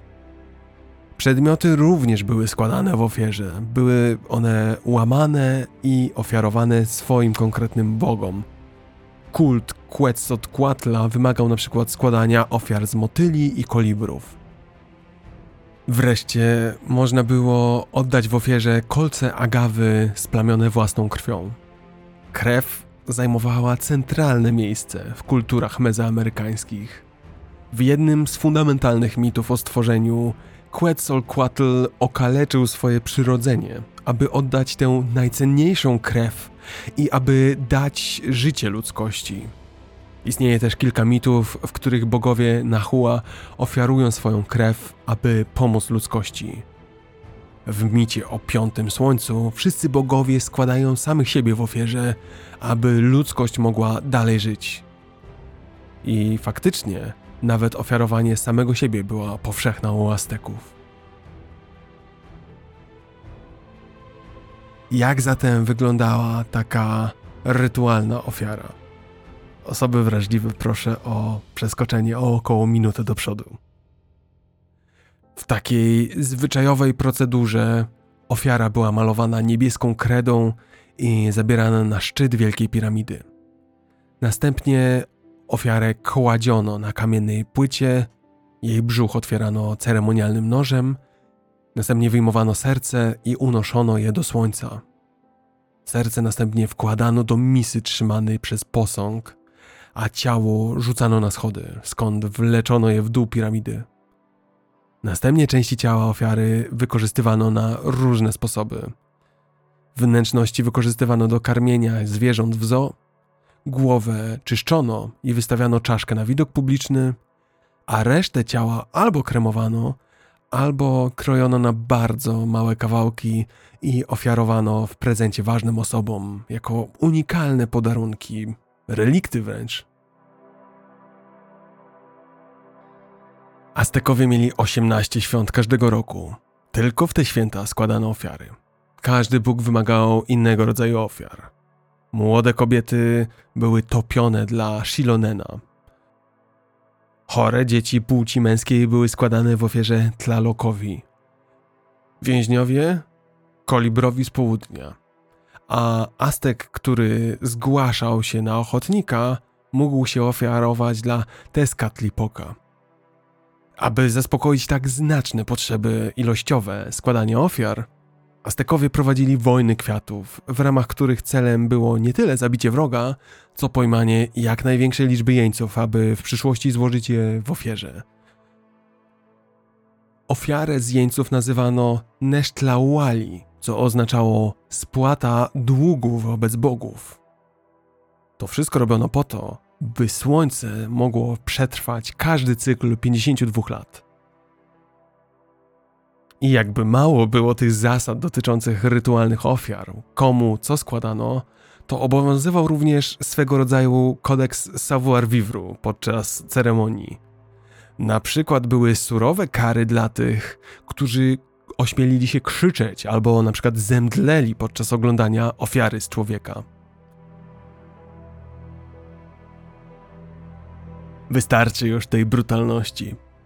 Po tym dość intensywnym fragmencie kultury Azteków zajmiemy się czymś dużo lżejszym, duchowym. Co powiecie na wiersz? Nie żartuję. Poezja jest czymś naprawdę istotnym w kulturze Azteków. Czym zajmuje się dziś znany piłkarz poza sezonem? Być może otwiera swoje restauracje, być może udziela wywiadów, reklamuje nowe samochody, zegarki, perfumy. Ale u Azteków prawdziwego mężczyznę i prawdziwego wojownika poznawano po tym, jak dobrą poezję pisał. Poezja była jedynym zajęciem godnym azteckiego wojownika w czasach pokoju. Zachowała się wielka ilość tych wierszy. To właśnie w tej poezji możemy odnaleźć prawdziwą myśl Azteków, prawdziwą ich wrażliwość. W podziemiach Templo Major znajdował się Dom Orłów, gdzie w czasach pokoju aztecy wojownicy mogli pić pieniącą się czekoladę, palić dobry tytoń i urządzać konkursy poetyckie. Poezji towarzyszyły instrumenty perkusyjne, a powtarzające się tematy w tej poezji to czy życie jest prawdziwe, czy to tylko sen, czy istnieje życie pozagrobowe i jak zbliżyć się do bogów. I tak znalazłem jeden z takich azteckich wierszy dla Was i przetłumaczyłem go. W wolnym tłumaczeniu tak wyglądała aztecka poezja. Kim jesteś? Czy jesteś tu naprawdę? Niektórzy łgają o tym, co wokół. Och ty, wokół czego wszystko rodzi się i umiera. Czy to fałsz, czy rzeczywistość? Wielu wciąż powątpiewa. Lecz ja wypędzam boleść z serca. Pogardzam wątpliwością. O ty, wokół czego wszystko rodzi się i umiera. Wypędzam boleść z serca.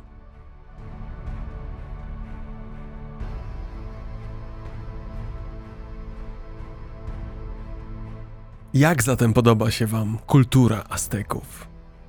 Dla mnie jest ona tak inna, tak odmienna od tego, co europejskie, że mógłbym godzinami o niej czytać. Niezależnie bowiem, jaki temat weźmiecie polityka, społeczeństwo, wojsko, kuchnia wszystko to można zgłębiać i zgłębiać i cały czas poznawać coś nowego. Mam jednak złą wiadomość.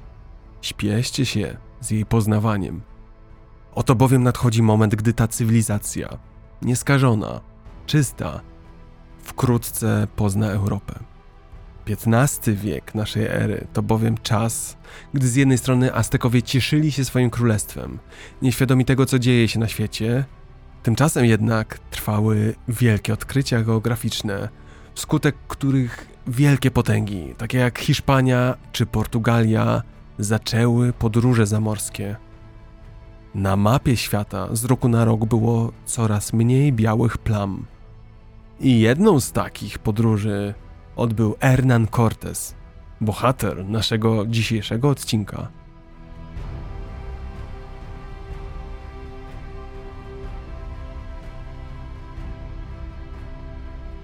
Zapraszam Was zatem na chwilę do XV i XVI wiecznej Europy. Dziś Hiszpania i Portugalia kojarzą nam się raczej z wypoczynkiem, słońcem, turystyką. Ale wówczas Europa była miejscem starcia dwóch potęg Portugalii i Hiszpanii, właśnie. Potęg, które zaczęły rozlewać na świat kulturę Zachodu i chrześcijaństwa. W tle tego wszystkiego zaś kryją się epickie przygody konkwistadorów. Istotnie, XV i XVI wiek to epoka eksploracji, która wyznaczyła najwcześniejszą fazę globalizacji. W tej fazie wcześniej izolowane grupy Afrykanie, rdzenni Amerykanie i Europejczycy po raz pierwszy zetknęli się ze sobą. Czasem z katastrofalnym skutkiem. Najpierw Portugalia. Jeszcze w 1400 roku książę portugalski Henryk Żeglarz stał na czele eksploracji Afryki i Atlantyku. Dzięki jego wsparciu portugalscy marynarze z powodzeniem żeglowali na wschód do Afryki, tworząc tam przyczółek, który stał się podstawą imperium handlowego Portugalii. Portugalscy marynarze zbudowali Atlantyckie Imperium, kolonizując Wyspy Kanaryjskie, Wyspy Zielonego Przelądka, Azory, a także Maderę. Kupcy wykorzystywali te atlantyckie posterunki jako punkty przeładunkowe dla kolejnych podróży. Z tych strategicznych punktów Portugalia rozprzestrzeniła swoje imperium na zachodnim wybrzeżu Afryki do Konga, wzdłuż zachodniego wybrzeża Indii, a w końcu do Brazylii, na wschodnim wybrzeżu Ameryki Południowej. Założyła także placówki handlowe w Chinach i Japonii. Choć Portugalczycy nie władali ogromnymi obszarami lądowymi, to ich strategiczne holdingi wysp i portów przybrzeżnych dawały im niemal bezkonkurencyjną kontrolę nad morskimi szlakami handlowymi. To oznaczało zaś prawdziwą rzekę złota, płynącą wprost do portugalskiego królewskiego skarbca. Podróże portugalskich kupców do zachodniej Afryki wprowadziły ich w świat afrykańskiego handlu niewolnikami, który już wcześniej był prężny lokalnie wśród państw afrykańskich. Widząc wartość tego źródła siły roboczej w uprawie dochodowego cukru na swoich atlantyckich wyspach, Portugalczycy wkrótce zaczęli eksportować z Afryki niewolników wraz z drogocenną kością słoniową i złotem. Cukier napędzał atlantycki handel niewolnikami, a wyspy portugalskie szybko stały się domem dla plantacji cukru. Hiszpania jednak nie próżnowała. Historia hiszpańskiej eksploracji zaczyna się od historii samej Hiszpanii. W XV wieku miała ona nadzieję uzyskać przewagę nad swoim rywalem, Portugalią. Małżeństwo Ferdynanda Aragońskiego i Izabeli Kastylijskiej w 1469 roku zjednoczyło katolicką Hiszpanię i rozpoczęło proces budowania narodu, który chciał konkurować o światową władzę. Jeszcze bowiem od 700 roku duża część Hiszpanii znajdowała się pod panowaniem islamu, a król Ferdynand II i królowa Izabela I, arcyobrońcy kościoła katolickiego przed islamem, byli zdeterminowani, by pokonać muzułmanów w Granadzie, ostatniej islamskiej twierdzy w Hiszpanii. 1492 rok to koniec rekonkwisty, trwającego od wieków chrześcijańskiego podboju Półwyspu Iberyjskiego. Koniec rekonkwisty oznaczał po pierwsze odzyskanie Hiszpanii dla chrześcijaństwa, a po drugie kolejny krok naprzód w procesie przekształcania Hiszpanii w imperialną potęgę. Ferdynand i Izabela zaś mieli duży apetyt, by iść dalej, już poza Hiszpanię. Ich celem było rozszerzenie katolicyzmu i uzyskanie przewagi nad Portugalią. W tym celu Ferdynand i Izabela sponsorowali szeroko zakrojoną eksplorację Atlantyku. Najsłynniejszy hiszpański odkrywca, Krzysztof Kolumb, pochodził z Genui we Włoszech. Wierzył, że wykorzystając z obliczeń opartych na podróżach innych żeglarzy, zdoła wytyczyć zachodnią drogę do Indii.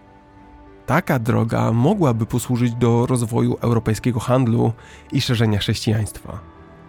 Podróże jednak to bardzo droga sprawa. Wiecie to z poprzednich odcinków podcastu. Dlatego Kolumb od 1485 roku zwracał się bez powodzenia do monarchów genueńskich, weneckich, portugalskich, angielskich, hiszpańskich. Prosił o statki i fundusze na zbadanie tej zachodniej trasy. Wszyscy, do których się zwracał, w tym początkowo Ferdynand i Izabela, nie wierzyli mu. Eksperci żeglarscy byli zgodni co do tego, że szacunki Kolumba dotyczące wielkości Oceanu Atlantyckiego były o wiele za niskie i że jego wyprawa zakończy się fiaskiem pośrodku oceanu. Jednakże po trzech latach błagań a co ważniejsze, po zakończeniu rekonkwisty, Ferdynand i Izabela zgodzili się sfinansować wyprawę Kolumba. Miało to miejsce w 1492 roku i dostarczyli mu trzy statki: Ninę, Pintę i Santa Marię.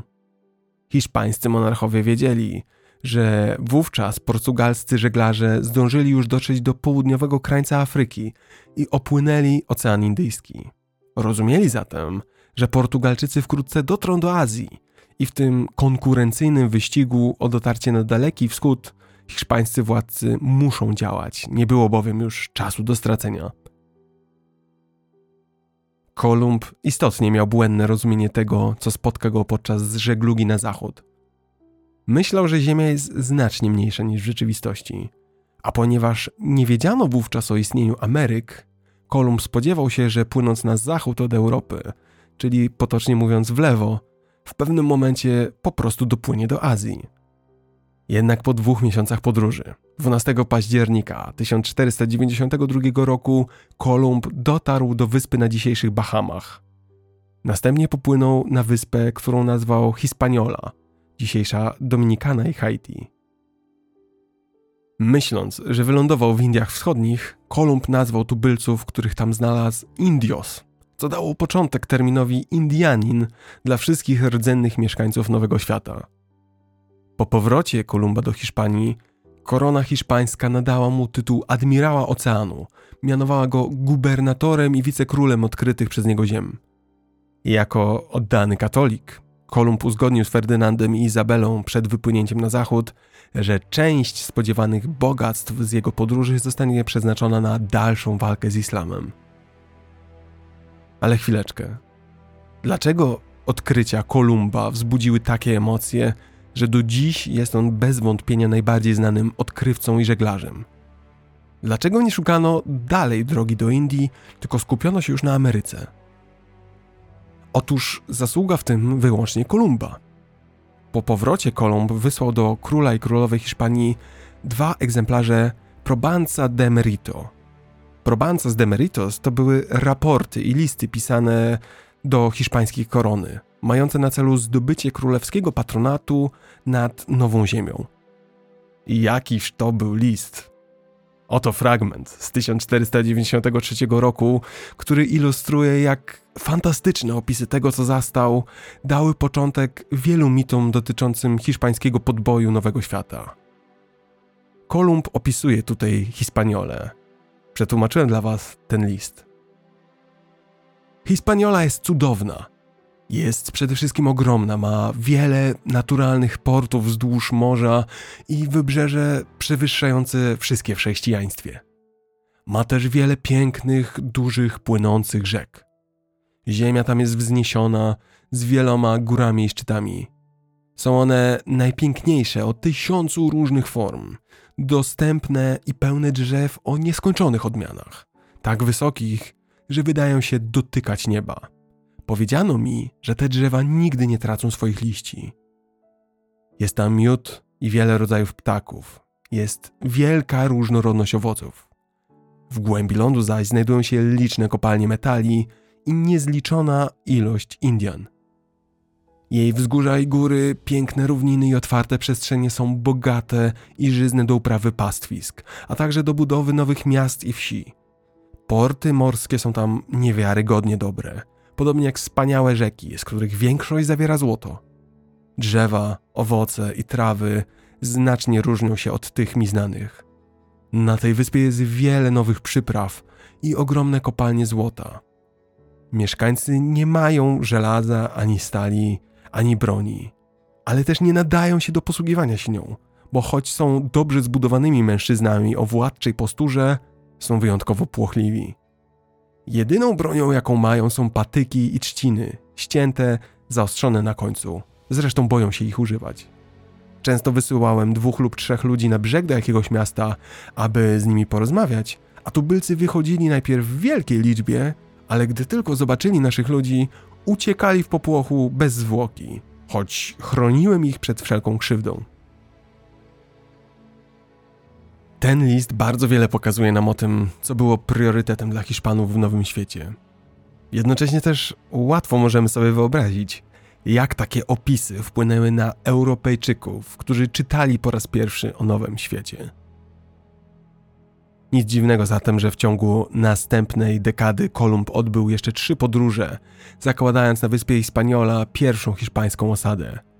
Wielu innych Europejczyków poszło w ślady Kolumba, przyciągniętych marzeniami o zdobyciu bogactwa dzięki żegludze na zachód. Inny Włoch, Amerigo Vespucci, żeglujący dla korony portugalskiej, zbadał wybrzeża Ameryki Południowej. W przeciwieństwie do Kolumba zdawał sobie sprawę, że obie Ameryki nie są częścią Azji, ale ziemiami nieznanymi Europejczykom. Szeroko publikowane relacje Vespucciego z jego relacji dalej napędzały spekulacje i zainteresowanie nowym światem wśród Europejczyków.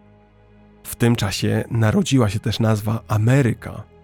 Wśród bowiem tych, którzy czytali raporty Vespucciego, był niemiecki kartograf Martin Waldseemüller.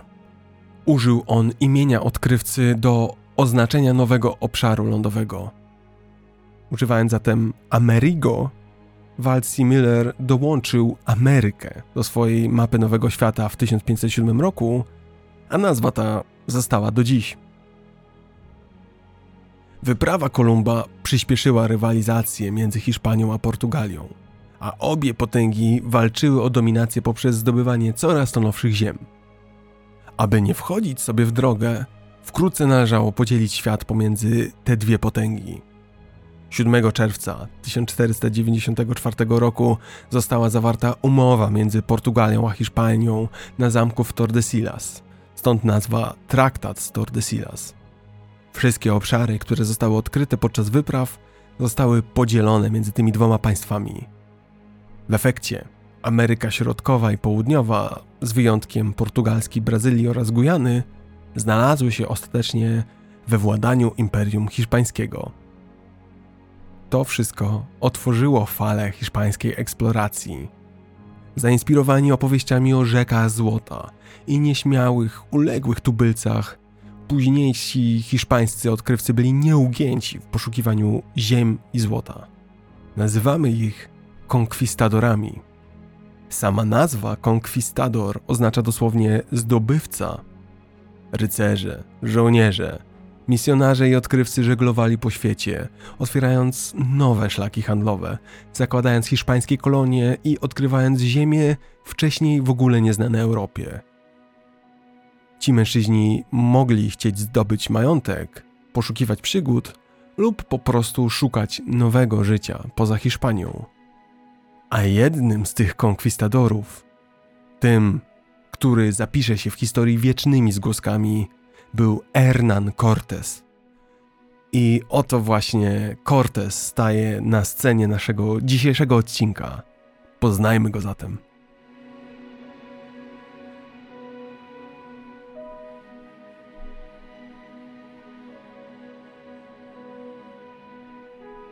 Hernán Cortés urodził się w Medellin, w Królestwie Kastylii w Hiszpanii w 1485 roku. Gdy Kolumb wypływał w pierwszą podróż, Cortés miał 7 lat. Jego ojciec był kapitanem piechoty o wybitnym pochodzeniu, ale dość niezamożny. Jego matką była Catalina Pizarro Altamirano. Hernán można powiedzieć, że miał odkrycia we krwi. Był po matce kuzynem Francisco Pizarro – tego samego Pizarro, który później podbił cywilizację Inków w dzisiejszym Peru. Przez swojego biografa, kapelana i przyjaciela, Francisco Lopeza de Gomara, Cortés jest opisywany jako chorowite, szczupłe dziecko. W wieku 14 lat Cortés został wysłany na studia na Uniwersytecie w Salamance. Był to wielki ośrodek nauk. Tam Cortés studiował prawo i łacinę, ale nie wysiedział tam długo po dwóch latach, zmęczony nauką, wrócił do domu w Medellin ku wielkiej irytacji swoich rodziców, którzy mieli nadzieję, że będzie on wyposażony już w narzędzia potrzebne do zyskownej kariery prawniczej. Cortés jednak nie chciał już być prawnikiem. Ale nauka prawa przyda mu się później.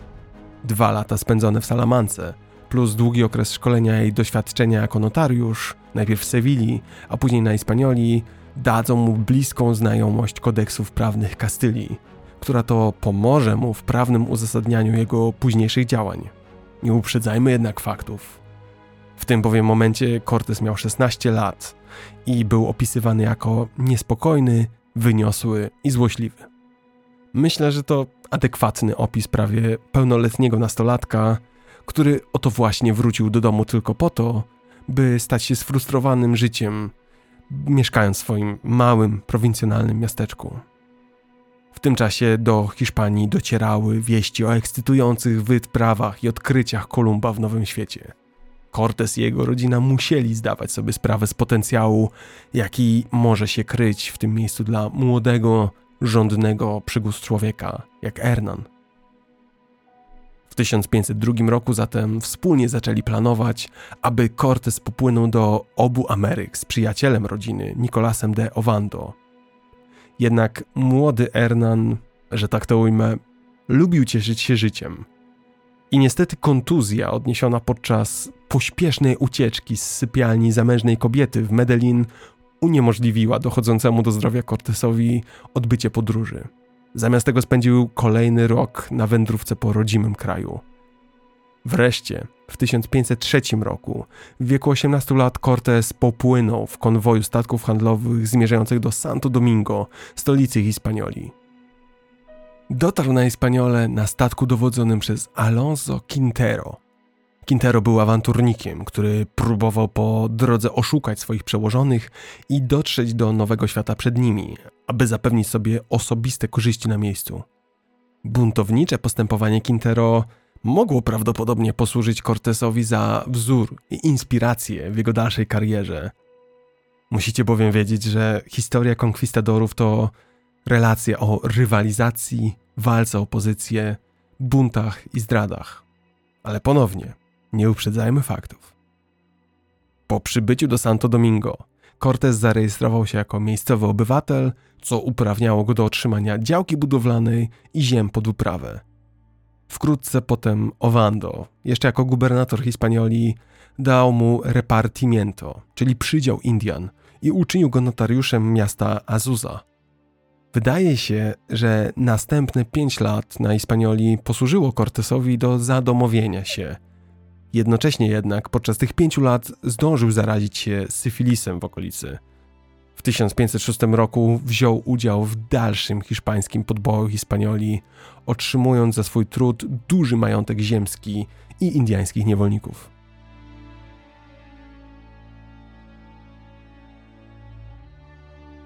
Minęło 5 lat. W 1511 roku Cortés wyruszył z Diego Velázquez de Celuar na wyprawę na podbój Kuby.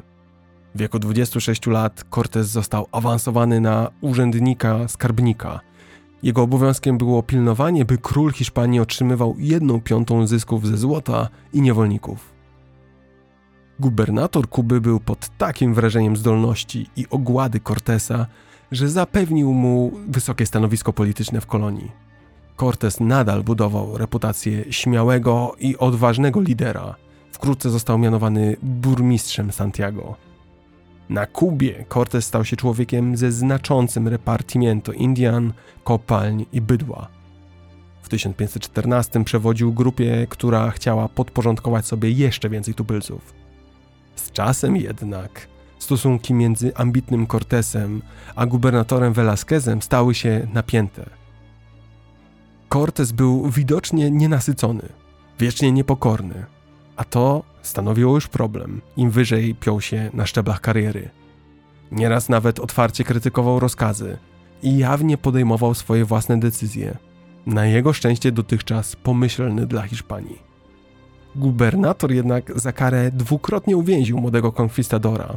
Za każdym jednak razem Cortesowi udawało się uciec. Żądny przygód Cortez znalazł również czas na romans z Cataliną Juarez, szwagierką gubernatora Velasqueza. Wydaje się, że część niezadowolenia Velasqueza opierała się na przekonaniu, że Cortez lekceważył uczucie jego szwagierki, Kataliny. Co więcej, Cortez był chwilowo, że tak to ujmę, rozkojarzony przez jedną z sióstr Kataliny, ale ostatecznie pod presją niechętnie poślubił Katalinę, dzięki temu zapewniając sobie dobrą wolę jej rodziny, jak i Velasqueza.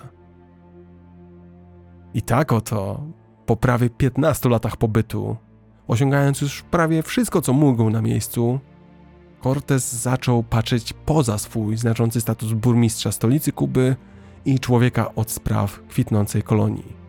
Chciał więcej, Hiszpański podbój świata trwał bowiem dalej. W 1517 roku kubański gubernator Diego Velázquez de Celuar zlecił flocie trzech statków pod dowództwem Hernandeza de Cordoby wypłynięcie na zachód i zbadanie półwyspu Yucatan. Był to półwysep w Ameryce Środkowej, oblany wodami Morza Karaibskiego i Zatoki Meksykańskiej. Była to też ziemia Majów. Cordoba dotarł do wybrzeża, a Majowie na przylądku Catoche zaprosili Hiszpanów do rozmowy. W nocy jednak Hiszpanie zostali zaatakowani przez wodza Majów. 20 Hiszpanów zostało zabitych na miejscu. Cordoba został śmiertelnie ranny i tylko resztki jego załogi cudem wróciły na Kubę. Niestety, ale takie wyprawy zawsze były obarczone bardzo dużym ryzykiem. Rok po nieudanej wyprawie Kordoby, gubernator zdecydował się zlecić kolejną wyprawę pod kierownictwem swojego bratanka, Juana de Grijalwy. Ekspedycja Grijalwy, składająca się z czterech statków, popłynęła na południe wzdłuż wybrzeża Yucatanu do tajemniczego regionu Tabasco, będącego częścią Imperium Azteków. Velasquezowi jednak bardzo śpieszyło się z odkrywaniem. Dlatego jeszcze zanim Grijalva wrócił na Kubę, Velasquez postanowił wysłać trzecią, jeszcze większą ekspedycję w celu zbadania wybrzeża dzisiejszego Meksyku. Cortés, który wówczas znowu był w łaskach Velasqueza, został mianowany dowódcą. A była to decyzja, która wywołała wiele zawiści i oburzenia wśród hiszpańskiego kontyngentu. Tym niemniej, w umowie podpisanej w październiku 1518 roku, Velázquez polecił Cortesowi poprowadzenie ekspedycji w celu, uwaga, wyłącznie nawiązania stosunków handlowych z rdzennymi plemionami przybrzeżnymi, wszystkimi, które mógłby potencjalnie spotkać. Cortes nie miał podbijać, nie miał również zakładać kolonii. Istotnie, gubernator Velázquez chciał ograniczyć wyprawę Cortesa do bycia wyprawą czysto handlową. Inwazja na stały ląd miała być przywilejem zarezerwowanym dla samego gubernatora. Jednak w tym miejscu Cortes ubiegł wszystkich.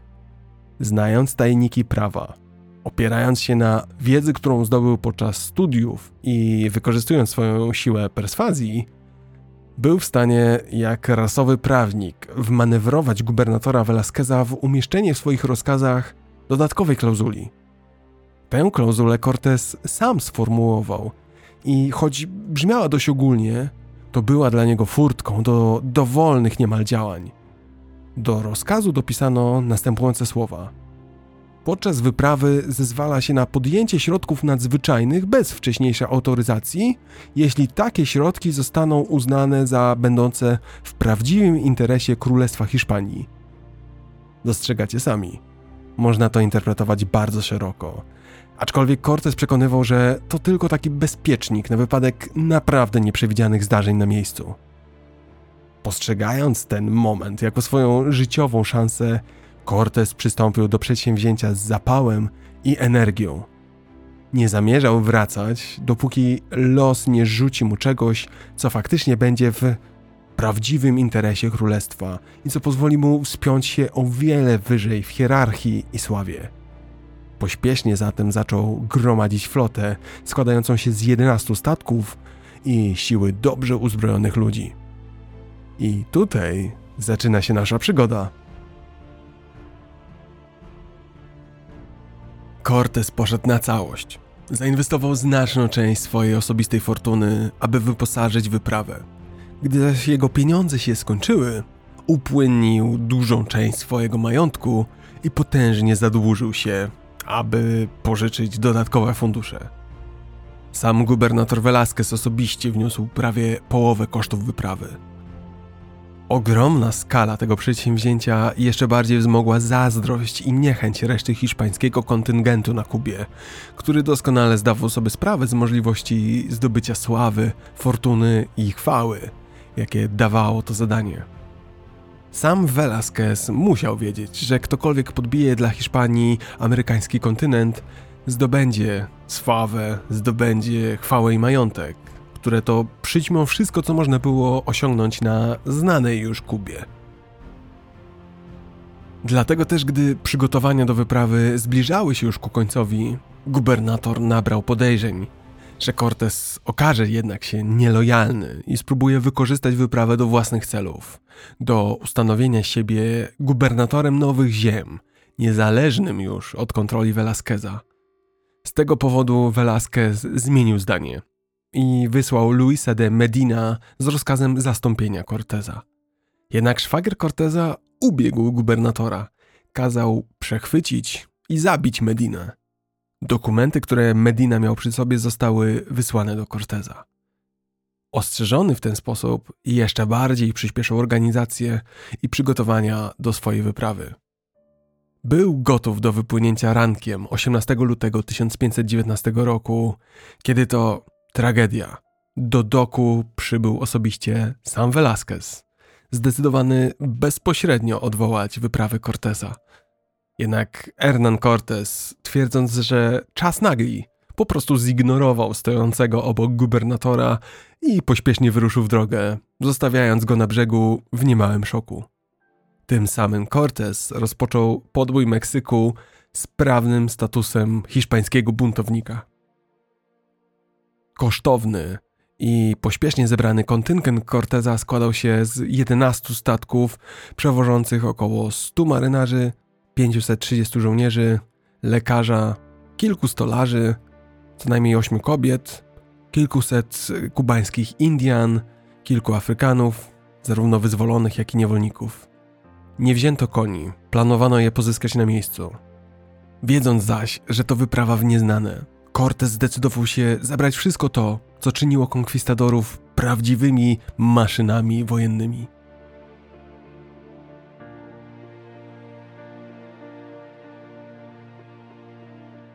Istniały dwa rodzaje hiszpańskich konkwistadorów: kawaleria i piechota.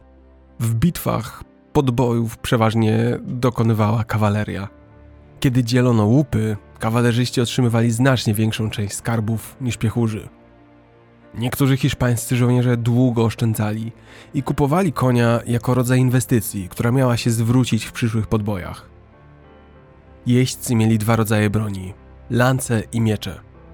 Ich lance były długimi drewnianymi włóczniami z żelaznymi lub stalowymi grotami na końcach, używanymi z wierzchu konia do atakowania piechurów szturmem.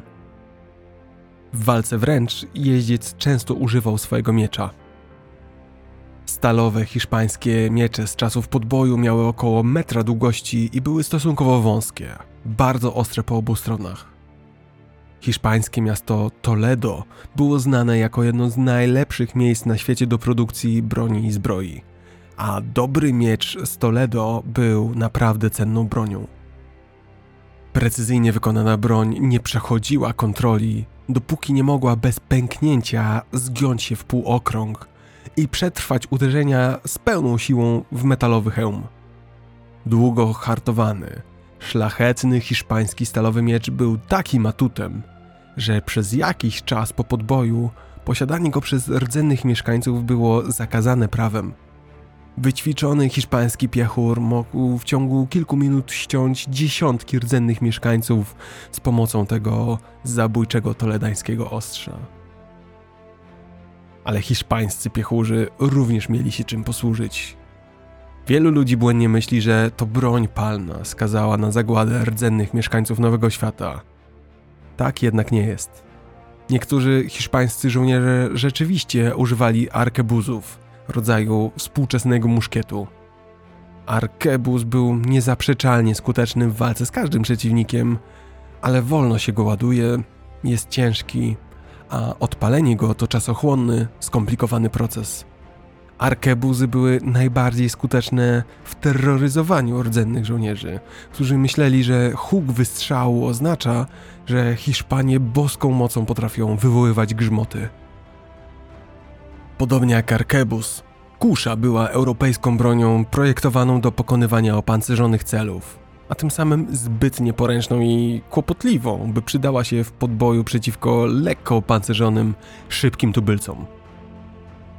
Czasem faktycznie używano kurz, ale są one bardzo powolne w ładowaniu, łatwo się psują, a ich użycie nie było zbyt powszechne, przynajmniej w początkowych fazach podboju. Hiszpańska zbroja, w większości wykonana również w Toledo, należała do najlepszych w ówczesnym świecie. Zakuci od stóp do głów w metalową skorupę, hiszpańscy konfistadorzy byli praktycznie nie do pokonania w starciu z tubylczymi przeciwnikami. W Europie opancerzony rycerz dominował na polu bitwy od wieków, a rdzenni mieszkańcy nie mieli broni zdolnej przebijać pancerze, dlatego zabili w bitwie bardzo niewielu opancerzonych Hiszpanów. Większość konkwistadorów nosiła pełny zestaw zbroi, który zakrywał całe ciało. Nawet części, takie jak łokcie i ramiona, które wymagają przecież ruchu, były chronione przez serię nakładających się na siebie płyt. Co oznacza, że było bardzo mało wrażliwych miejsc u w pełni opancerzonego konkwistadora. Pełny kombinezon metalowej zbroi ważył około 30 kg, a ciężar był dobrze rozłożony na ciele, co pozwalało na noszenie go przez długie okresy czasu bez powodowania większego zmęczenia. W późniejszym okresie podboju jednak, kiedy to konkwistadorzy zdali sobie sprawę, że pełne zbroje są w Nowym Świecie zbyteczne, niektórzy przerzucili się na przykład na kolczugi, które były równie skuteczne. Niektórzy nawet całkowicie porzucili metalowe zbroje, nosząc esquapil, rodzaj skórzanej albo płóciennej zbroi. Hełmem najczęściej kojarzonym z konkwistadorami był morion, ciężki stalowy hełm ze stalowym, cienkim grzebieniem na szczycie. Niektórzy piechurzy preferowali saladę, hełm z zakrytą pełną twarzą, przypominający nieco stalową maskę narciarską. Hełm typu kabaset był najprostszy. Była to duża, stalowa czapka, która zakrywa głowę od uszu w górę. Duże, ciężkie tarcze nie były konieczne przy podboju, choć wielu konkwistadorów używało puklerzy, małej, okrągłej czy też owalnej tarczy, zwykle z drewna lub metalu pokrytego skórą. Dobrze zatem, skoro jesteśmy już wyposażeni i uzbrojeni, możemy bezpiecznie kontynuować naszą podróż.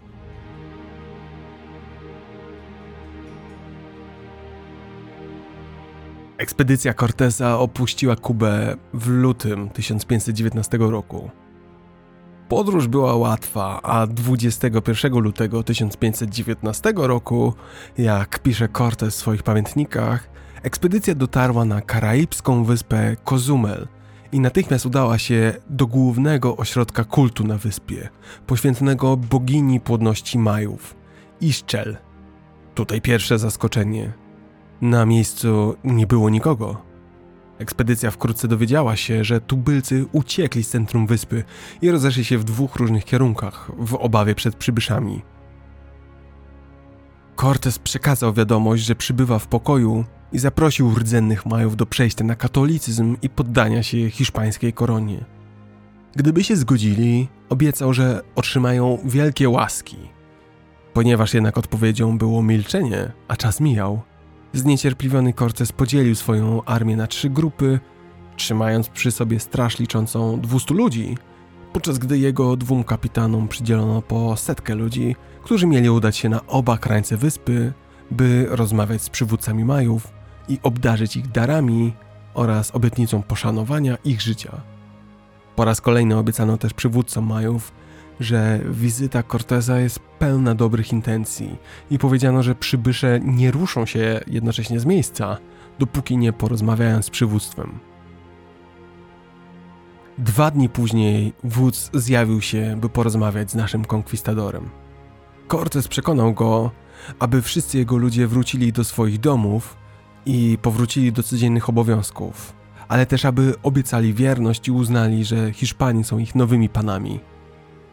Po sukcesie tych negocjacji zmieniono nazwę Cozumel na Santa Cruz, czyli Święty Krzyż. Podczas pobytu na Cozumel Cortes usłyszał raporty o innych białych mężczyznach żyjących na Yucatanie z Miami. Wysłał zatem posłańców do tych zgłoszonych miejsc i okazało się, że owi biali mężczyźni to ocaleli z katastrofy statku z 1511 roku Geronimo de Aguilar i Gonzalo Guerrero. Aguilar poprosił wodza Majów o pozwolenie na dołączenie do swoich dawnych rodaków, został uwolniony i udał się na statek Corteza. Aguilar opowiadał, że bezskutecznie próbował przekonać drugiego Hiszpana, Guerrero, by również odszedł od Majów. Guerrero odmówił, ponieważ był już dobrze zasymilowany z kulturą Majów, miał żonę Majkę i trójkę dzieci, a w osadzie, w której mieszkał, był już postrzegany jako osoba o wysokim statusie. Choć późniejsze losy Guerrero są niepewne, to wydaje się, że przez kilka lat walczył u boku Majów przeciwko hiszpańskim najazdom, udzielał im rad wojskowych i zachęcał do oporu. Najprawdopodobniej zginął w jednej z późniejszych bitew. Aguilar tymczasem, znając język Majów, okazał się cennym nabytkiem Corteza jako tłumacz. Ostatecznie wyspa Cozumel posłużyła Cortezowi jako pole doświadczalne dla przyszłych kroków i podbojów. Połączył tam zastraszenie z dyplomacją, a nacisk polityczny i militarny z polityką licznych małych darów i ostatecznie osiągnął swój cel.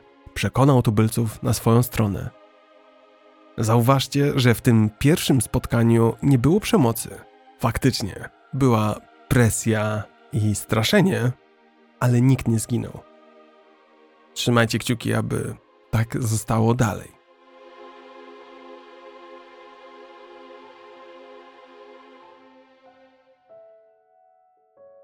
Po opuszczeniu Kozumel, Cortés kontynuował podróż wokół półwyspu Yucatan i wylądował w Potonchanon. Tam poznał kobietę, którą nazwał Dona Marina. Jest ona częściej znana jako Malinche. Malinche była bardzo atrakcyjną kobietą. Diaz del Castillo opisał ją w ten sposób. Była naprawdę wspaniałą księżniczką, córką wodzów i panią wasali, co było bardzo widoczne w jej aparycji. Dona Marina, Malinche, według legendy była aztecką księżniczką sprzedaną w niewolę Majów. Choć najpewniej to tylko legenda, to Cortés i tak uzyskał poprzez nią jeden z kluczy do realizacji swoich ambicji. Od tej pory rozmawiał z Gieronimo de Aguilar po hiszpańsku, który to Aguilar następnie tłumaczył Malincze na język Majów. Malincze zaś tłumaczyła z języku Majów na Nahuatl, język Azteków. Dzięki temu łańcuchowi tłumaczy Cortés mógł całkiem skutecznie porozumiewać się z Aztekami. Później Malincze nauczyła się hiszpańskiego, została jego kochanką i urodziła mu syna.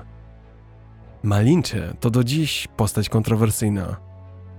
Dla niektórych jej własnych ludzi jej imię stało się terminem oznaczającym zdrajcy swojego ludu. Do dziś Meksykanie używają słowa malinchista na określenie osoby, która przejmuje język i zwyczaje innego kraju.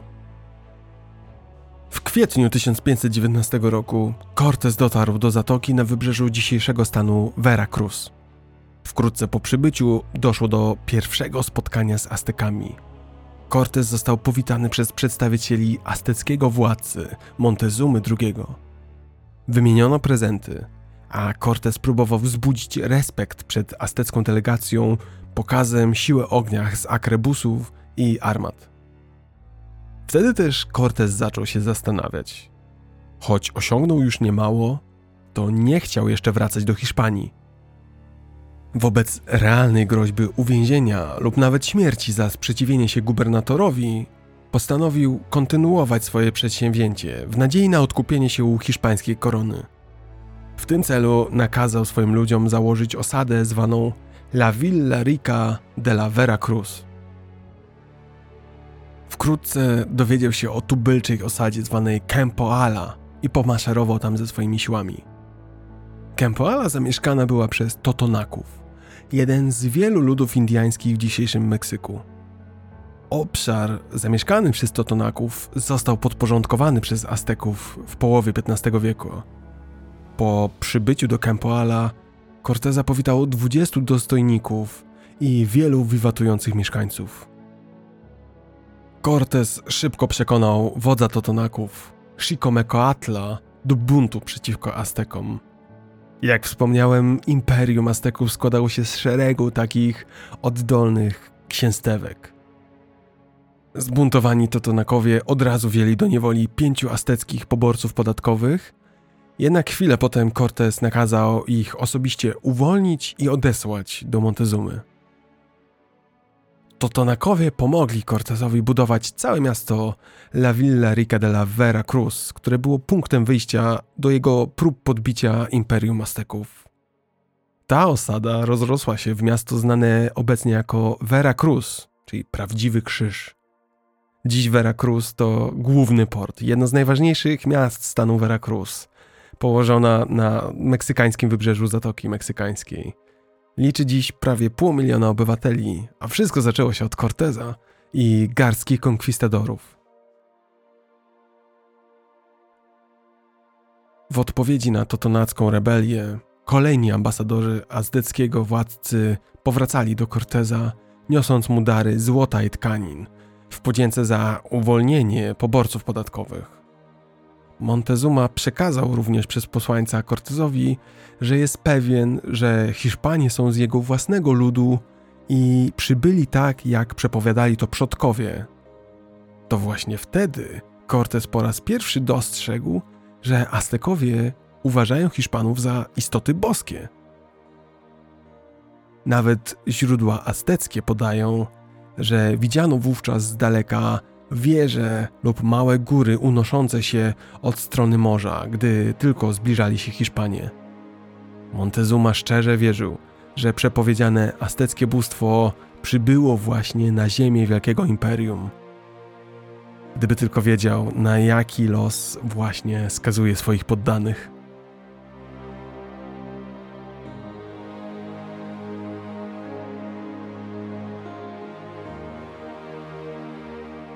Cortez miał jednak inne zmartwienie. W międzyczasie pojawiło się wewnętrzne zagrożenie buntem. Ci z ludzi Corteza, którzy wciąż byli lojalni wobec gubernatora Kuby, spiskowali, by przejąć statek i uciec na Kubę. Cortez szybko pokrzyżował ich plany. Aby upewnić się, że nie będzie musiał martwić się buntem w przyszłości, postanowił zatopić swoje statki pod pretekstem, że nie nadają się już do żeglugi.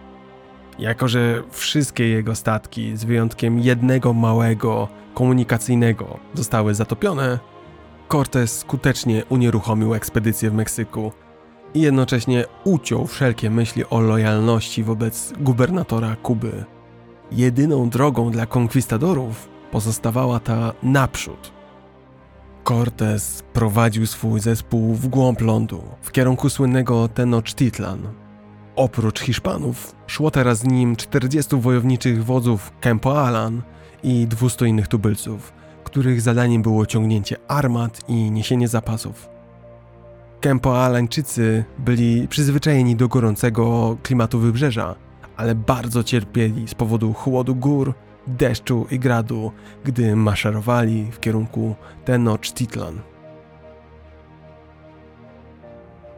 Wkrótce po kilometrach naprawdę ciężkiego marszu Cortez dotarł do Tlaszkali, konfederacji około 200 miast bez centralnego rządu.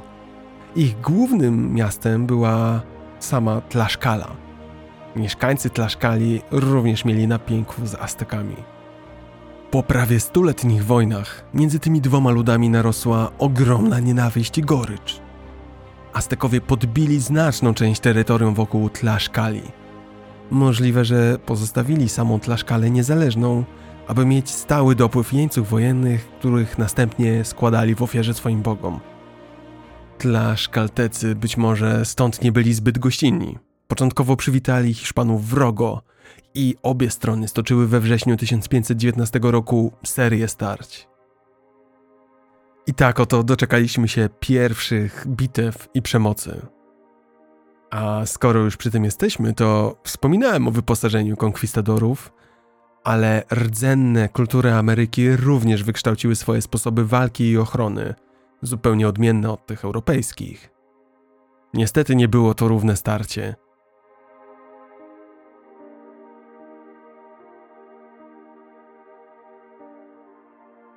Rdzenni mieszkańcy nie mieli odpowiedzi na europejską broń i zbroję. W czasie podboju większość rdzennych kultur pod względem uzbrojenia znajdowała się gdzieś między epoką kamienia a epoką brązu. Większość pieszych żołnierzy nosiła ciężkie maczugi, niektóre z kamiennymi lub brązowymi zakończeniami. Niektórzy mieli zwykłe kamienne topory albo kije z kolcami wychodzącymi z końca.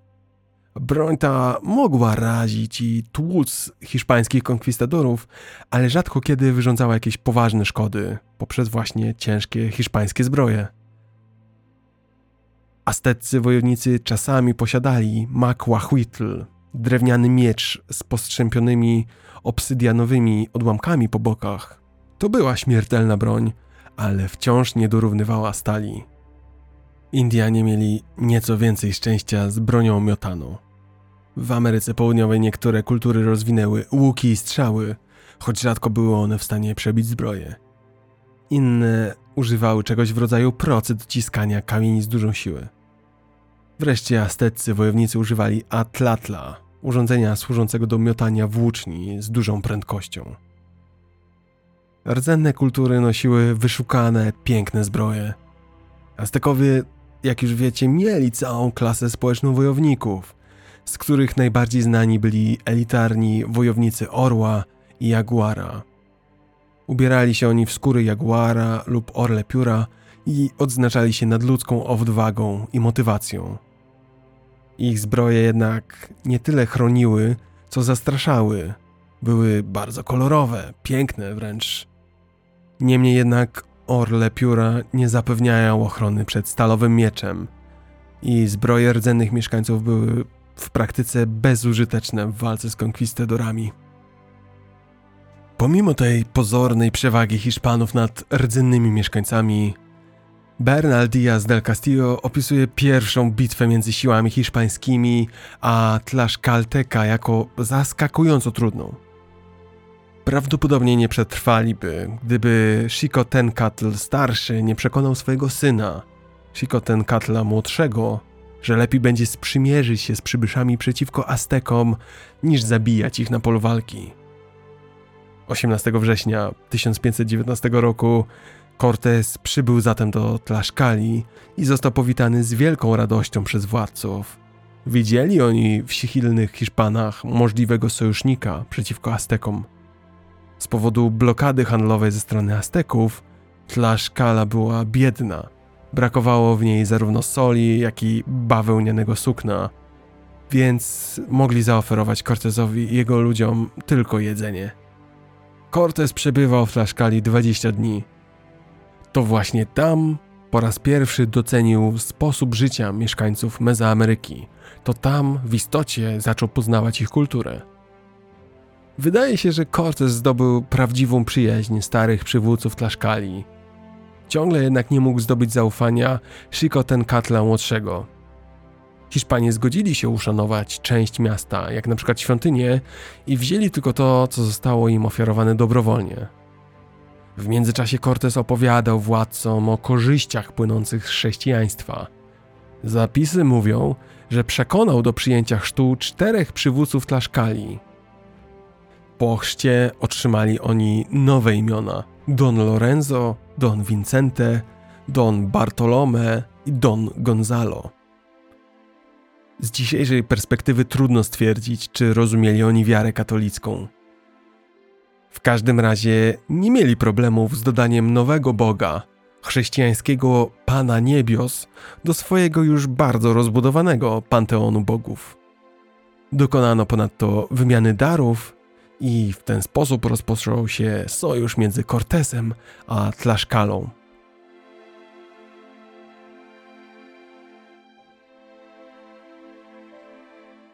Tymczasem przysyłani przez Montezumę azteccy ambasadorzy naciskali na Corteza, by opuścił Tlaszkalę, miasto, jak to określił Montezuma, biedaków i złodziei. Montezuma rekomendował, by ten udał się do sąsiedniego miasta Cholula, które znajdowało się już pod bezpośrednim wpływem Azteków. Cholula była jednym z najważniejszych miast Mezoameryki, drugim co do wielkości prawdopodobnie najświętszym. Jej ogromna piramida czyniła ją jednym z najbardziej prestiżowych miejsc religii azteckiej.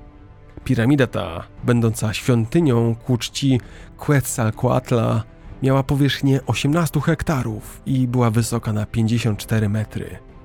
Jej objętość szacuje się na 3 miliony metrów sześciennych, a dla przykładu piramida Cheopsa ma objętość 2,5 miliona metrów sześciennych. Wedle azteckich wierzeń tę piramidę samodzielnie zbudował gigant Shelua. Przywódcy Tlaszkali odradzali ten ruch Cortezowi. Radzili mu, by zamiast do Choluli udał się do Huechotzingo, miasta sprzymierzonego z Tlaszkalą. Widzicie, jaka zachodziła tutaj taktyczna gra sił politycznych? Jedni spiskowali przeciwko drugim. Znamy to z historii Europy. Oj tak. Cortes, który wówczas nie był zdecydowany na rozpoczęcie pełnoskalowego podboju Imperium Azteków, postanowił pójść na kompromis. Przyjął dary azteckich ambasadorów, ale przystał też na ofertę tlaszkalańskich sprzymierzeńców, którzy zapewnili mu tragarzy i tysiąc wojowników w swoim marszu do Choluli. Tak wyposażony stanowiłby większą siłę perswazji wobec Azteków. Cortés wysłał dwóch ludzi bezpośrednio do stolicy jako ambasadorów Hiszpanii i chrześcijaństwa. Sam zaś 12 października 1519 roku w towarzystwie około 3000 tlaszkalan pomaszerował do Choluli. I tam wydarzyła się tragedia.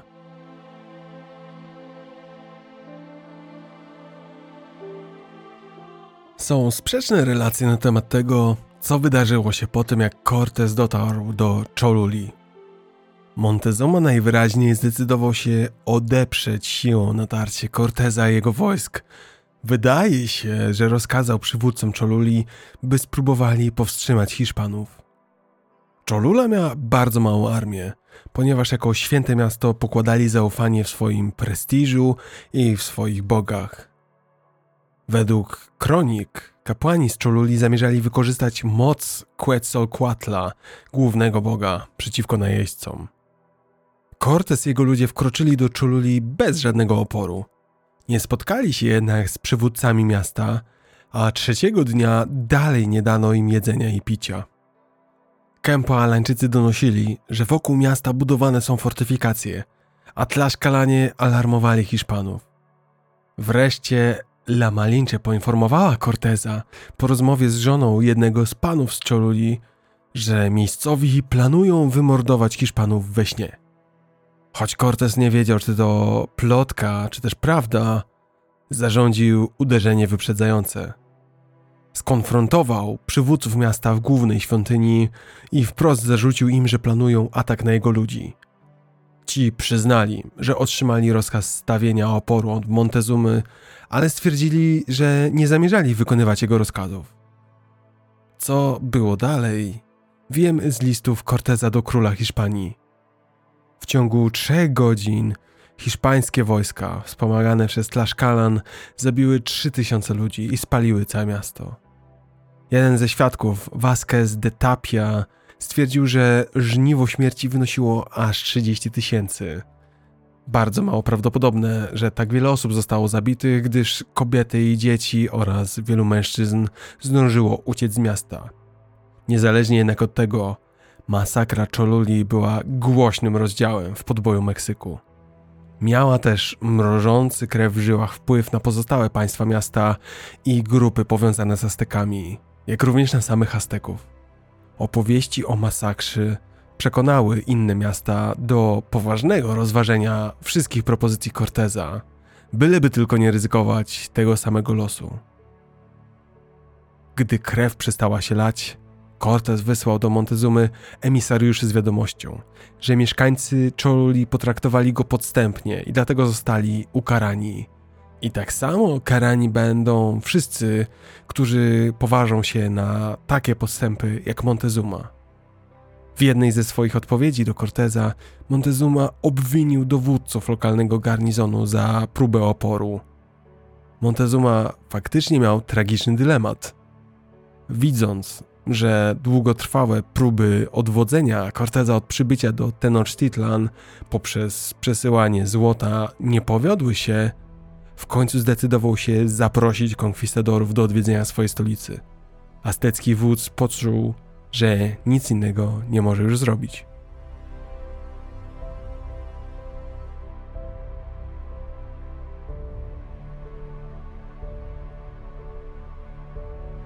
Prawie trzy miesiące ciężkiej wędrówki zajęło Cortezowi i jego ludziom dotarcie na obrzeża Tenochtitlan, wyspiarskiej stolicy Azteków, położonej w centrum współczesnego Mexico City. Było to 8 listopada 1519 roku. Gdy dotarli na miejsce, miasto to zrobiło na konkwistadorach niebywałe, oszałamiające wrażenie. Nie bez przyczyny. Uważa się, że było wówczas jednym z największych na świecie w tamtym czasie. Ze wszystkich miast w Europie tylko Konstantynopol był większy od Tenochtitlan. Szacunki ludności określają ją na między 60 a 300 tysięcy ludzi. Dla Azteków miasto było złotym ołtarzem imperium.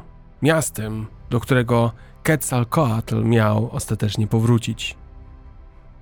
Według kronik azteckich Montezuma powitał Corteza z wielką pompą. On i jego wodzowie byli przyozdobieni mieniącym się złotem na ramionach, piórami i klejnotami. Na grobli, gdzie spotkały się obie grupy, ogromne rzesze mieszkańców Tenochtitlan obserwowały wymianę uprzejmości, a było co obserwować. Montezuma podszedł przywitać Corteza, Cortez szedł ze swoimi dowódcami i próbował objąć Montezumę, ale został powstrzymany przez brata i bratanka Montezumy. Zgodnie z prawem, nikomu nie wolno było nawet dotknąć władcy Azteków. Po powitaniach Montezuma ubrał Corteza w naszyjnik z piór i złota oraz girlandę z kwiatów z jego własnego ogrodu. Był to najwyższy zaszczyt, jaki Montezuma mógł oddać. Dar kolorowego owocu ziemi. Niestety zapewne Cortez nie zrozumiał znaczenia tego gestu. Montezuma przeprowadził następnie Corteza do sanktuarium bogini Toki, gdzie przekazał mu bardziej prywatne pozdrowienie. Pozdrowienie, w którym praktycznie oddał imperium azteckie Cortezowi, którego uważał za boga. Oto fragment tego pozdrowienia Montezumy. Mój panie, wreszcie przybyłeś zmęczony do twojej ziemi. Przybyłeś do twojego miasta, aby zasiąść na swoim miejscu, na swoim tronie. Och, zostało ono zarezerwowane dla ciebie na długi czas, zachowane przez tych, którzy odeszli, twoich następców. To właśnie zostało opowiedziane przez naszych przodków, tych, którzy rządzili tym miastem, że przyjdziesz prosić o swój tron, o swoje miejsce, że przyjdziesz do ziemi, przyjdziesz i odpoczniesz. Weź zatem w posiadanie twój królewski dom. Daj pożywienie swojemu ciału. Dla Montezumy osobiste spotykanie się z kimkolwiek, a tym bardziej z kimś obcym było naprawdę bezprecedensowym wydarzeniem. Na przykład, kiedy Montezuma jadł posiłek, robił to za parawanem, aby osłonić się przed wzrokiem nawet dworu i służby. W tym przypadku jednak Montezuma nakazał przygotować dla Corteza pałac królewski swojego ojca. Tego samego dnia Montezuma przyszedł ponownie odwiedzić Corteza i jego ludzi.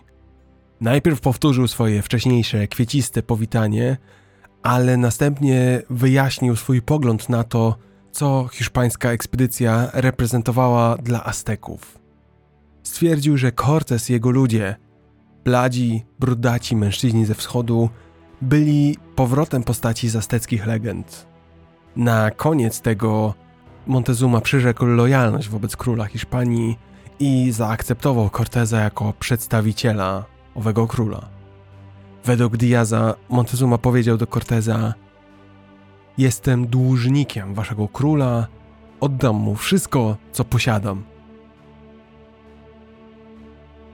W pałacu konkwistadorzy tymczasem odkryli tajne, ogromne pomieszczenie, w którym Montezuma przechowywał skarb, który odziedziczył po swoim ojcu. Ten skarb składał się z niezliczonych ilości złotych przedmiotów klejnotów, płytek, sztabek. Diaz napisał: Widok całego tego gigantycznego bogactwa wręcz nas onieśmielił. Tymczasem Cortez poprosił Montezumę, aby ten pozwolił mu wznieść na szczycie piramidy głównej świątyni krzyż i wizerunek Matki Boskiej, które to znajdowałyby się obok stojących tam dwóch bożków. Rozścieczyło to Montezumę i jego kapłanów. Powiedzieli oni, że nie mogą zgodzić się na skalanie tego świętego miejsca, albowiem to azteccy bogowie dają zdrowie i deszcz, plony i pogodę oraz wszelkie zwycięstwa.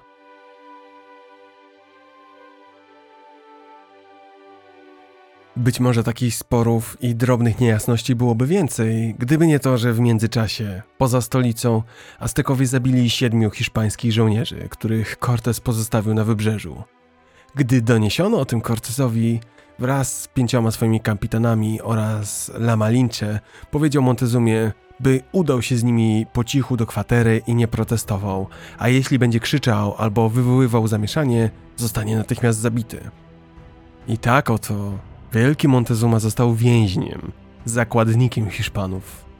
Zgodził się na to, obawiając się buntu w swoim mieście albo tego, że Hiszpanie mogą zastąpić go innym władcą.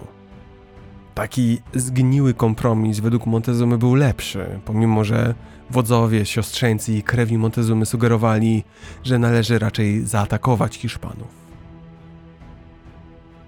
I tak oto od 14 listopada 1519 do końca maja 1520 Montezuma był więźniem Corteza, jego ubezpieczeniem przed jakimkolwiek miejscowym oporem. Montezuma mieszkał z Cortezem w pałacu i trwał w kłopotliwym wzajemnym sojuszu. Nadal działał jako władca, podlegał jednocześnie ogólnej kontroli Corteza. W całym okresie swojego więzienia twierdził, że jest to wola bogów. Grał nawet z Cortezem w azteckie gry planszowe. Wkrótce Montezuma został zmuszony do złożenia bardziej formalnej przysięgi na wierność królowi Hiszpanii. Podczas tej przysięgi Montezuma nie mógł powstrzymać łez. Powiedział jednak, że choć trudno mu się z tym pogodzić, to wierzy w to, co przyniósł mu los, mówiąc, że tradycja przodków zapisana w księgach mówi, że ci mężczyźni, którzy przybyli z kierunku wschodu słońca, mają rządzić tymi ziemiami i że Hiszpanie są następcami bogów. Cortés, mając kontrolę nad Aztekami poprzez Montezumę, rozpoczął badanie okolicznych terenów. Wysłał ekspedycję w celu zbadania azteckich źródeł złota w okolicznych prowincjach, a niedługo Montezuma został zmuszony do zaoferowania dodatkowej daniny królowi hiszpańskiemu. Tą daniną były złote skarby jego ojca, przechowywane w owej tajemnej komnacie. Te skarby Hiszpanie przetopili na sztabki złota, aby łatwiej je transportować. Pomimo tej wydawałoby się ogromnej zniewagi, Montezuma dalej wykazywał się zrozumieniem. Pozwolił nawet katolickim konkwistadorom zbudować ołtarz na świątyni, obok azteckich idoli. Ale podobnym zrozumieniem nie wykazywali się jednak pozostali z elity azteckiej.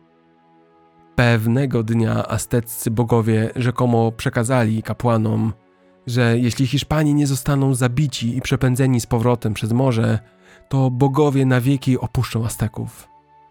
I nawet wtedy lojalny, a może naiwny, Montezuma ostrzegł Corteza, by ten uciekał, gdyż jego życie było zagrożone. W końcu zaś zaczęło się spiskowanie. Wielu azteckich szlachciców zjednoczyło się wokół Huaca, brata Montezumy. Spisek rósł, jednak wychowani w bezwzględnym szacunku do władzy Aztekowie nie podejmowali żadnych działań przeciwko Hiszpanom. Nie zrobiliby tego, dopóki rozkazu nie wydałby sam Montezuma. Ten zaś wciąż wykazywał się tolerancją wobec Hiszpanów.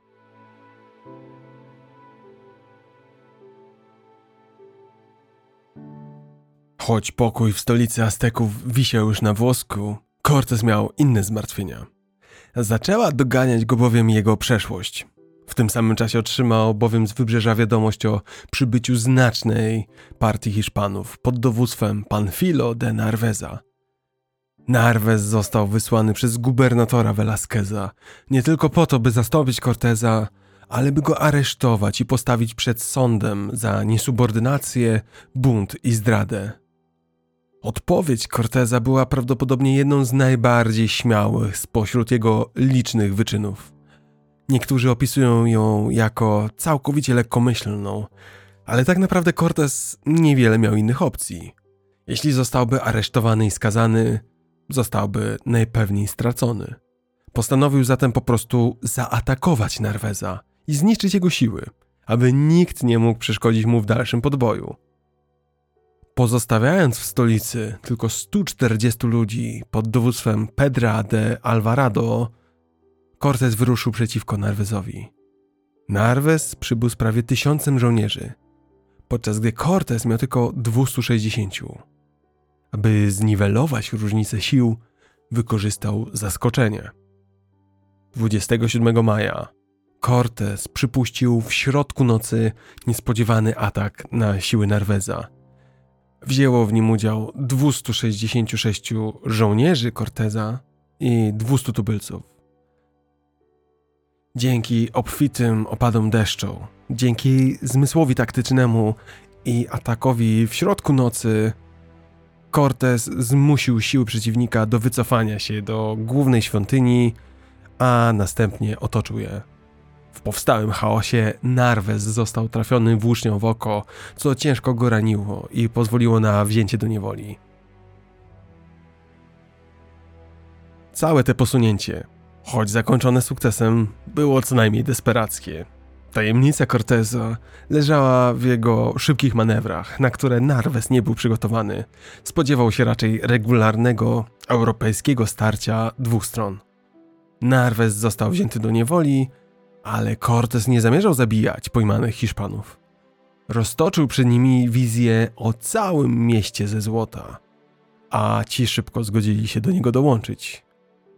Następnie poprowadził połączone siły w żmudnej wędrówce z powrotem do Tenochtitlan.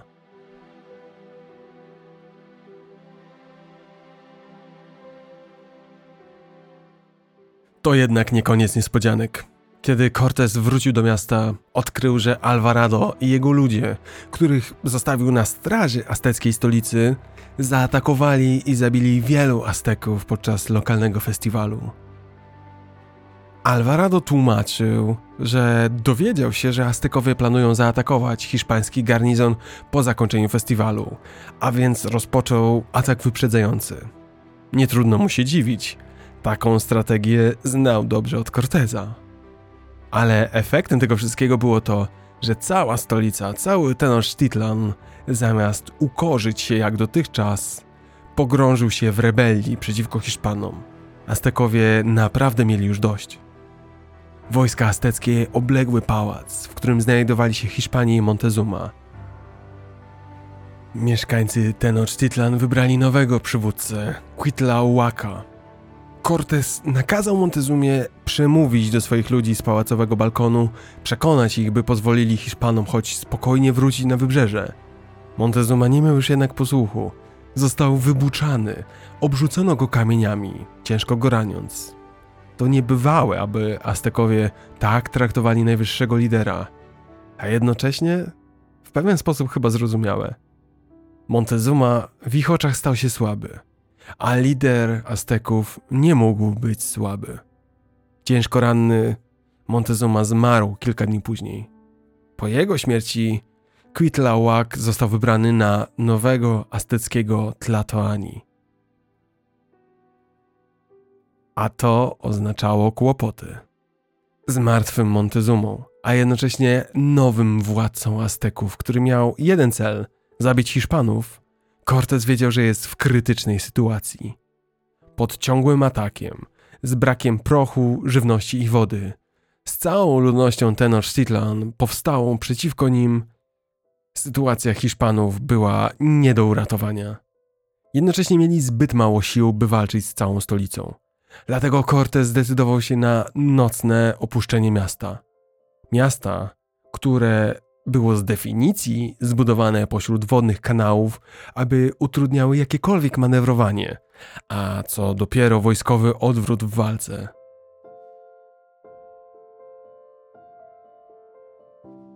Uciekajmy zatem z Tenochtitlan. Konkwistadorzy zabrali ze sobą całe złoto, jakie mogli unieść. Ponieważ Aztekowie usunęli mosty nad szczelinami w groblach, które łączyły miasto ze stałym lądem, ludzie Cortesa zbudowali przenośny most, za pomocą którego przekraczali te otwory. W deszczową noc 1 lipca 1520 roku Hiszpanie i ich sojusznicy rozpoczęli odwrót na stały ląd.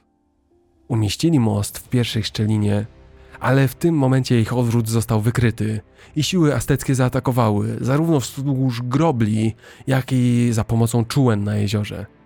Hiszpanie zostali w ten sposób złapani w sidła na wąskiej drodze z wodą po obu stronach. Odwrót przerodził się w chaos. Hiszpanie zobaczyli, że nie mogą wyjąć swojego prowizorycznego mostu z pierwszej luki, więc nie mieli wyboru i musieli zostawić go za sobą. Zostali wówczas wręcz zalani azteckimi tłumami żądnymi hiszpańskiej krwi.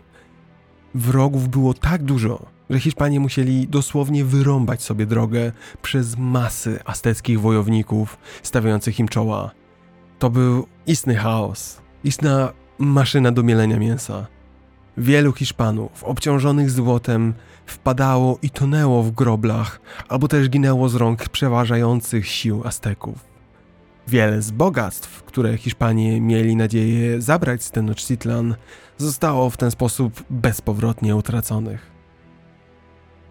Podczas ucieczki Alvarado miał podobno nadludzkim wysiłkiem przeskoczyć jeden z kanałów.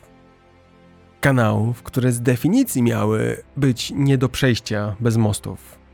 To wywarło takie wrażenie na Aztekach, że kanał ten jest obecnie ulicą w Mexico City zwaną Puente de Alvarado, czyli Most Alvarado. Dlaczego jednak most? Ponieważ wyglądało, jakby Alvarado przekroczył niewidzialny most, byle tylko by uciec. Hiszpanie ponosili ogromne straty. Stracili ponad 600 swoich i kilka tysięcy skalańskich wojowników. 270 Hiszpanów stacjonujących w innej części miasta po ucieczce Corteza zostało pojmanych i poświęconych w ofierze azteckim bogom. Podobno Cortez po dotarciu na stałe ląd w Tlacopan wiele godzin płakał i rozpaczał. Ten epizod historii nazywany jest La Noche Triste, czyli smutna noc, a stare drzewo El Arbol de la Noche Triste, pod którym Cortez rzekomo płakał, do dziś jest pomnikiem przyrody w Meksyku.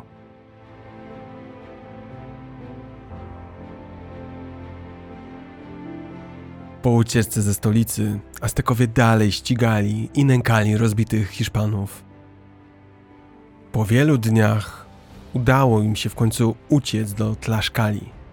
Tam udzielono im pomocy i pokrzepienia, gdyż prawie wszyscy byli ranni, a zostało im raptem 20 koni. Wodzowie Tlaszkali pocieszali Hiszpanów. Powiedzieli im: Jesteście w domu, odpocznijcie. Nie uważajcie za rzecz małą, że uszliście z życiem z tego silnego azteckiego miasta. Jeśli wcześniej uważaliśmy was za dzielnych ludzi, to teraz uważamy was za znacznie dzielniejszych. Aztekowie wkrótce jednak wysłali emisariuszy i zażądali, aby Tlaszkala wydała Hiszpanów. Gdy mieszkańcy Tlaszkali odmówili, oznaczało to wojnę pomiędzy Tlaszkalą a Aztekami. Aztekowie wkrótce podbili prawie wszystkie terytoria wokół Tlaszkali, zamykając z nią handel. Wiedziano, że to tylko kwestia czasu, kiedy Aztekowie spróbują podbić samą Tlaszkalę. Dlatego postanowiono zgodzić się na jedyną rozsądną wówczas propozycję, wychodzącą zresztą od Cortesa. Sojusz z Hiszpanami w celu zdobycia Tenochtitlan. To było kolejne strategiczne uderzenie wyprzedzające. Starszyzna Tlaszkali wynegocjowała też dla siebie bardzo dobre warunki. Jeśli zwyciężą nad Aztekami, nie będą zobowiązani do płacenia Hiszpanom żadnej formy daniny, otrzymają we władanie miasto Cholula, a na deser dostaną prawo władać stolicą. Cortez wiedział, że bez tego sojuszu Hiszpanie nie mają szans na przetrwanie, zwłaszcza jeśli na przykład Tlaxcala postanowiłaby przyłączyć się do Azteków. Dlatego zgodził się na ten sojusz w imieniu jego katolickiej mości Karola V. Niestety dla Tlaxcali Cortez wiedział, że nie dotrzyma słowa. Milczał jednak. Rozpoczęło się zatem leczenie ran i przygotowywanie do szturmu na stolicę, na Tenochtitlan. Cortés otrzymał posiłki, gdy statki z zaopatrzeniem przybyły z Kuby i Hiszpanii. Zbudował również 13 małych statków, brygantyn, i wyposażył je w armaty.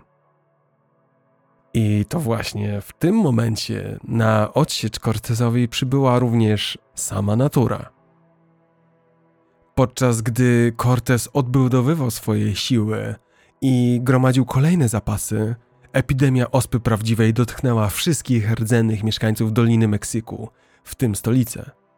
Choroba została prawdopodobnie przeniesiona już w 1519 roku przez Hiszpanów.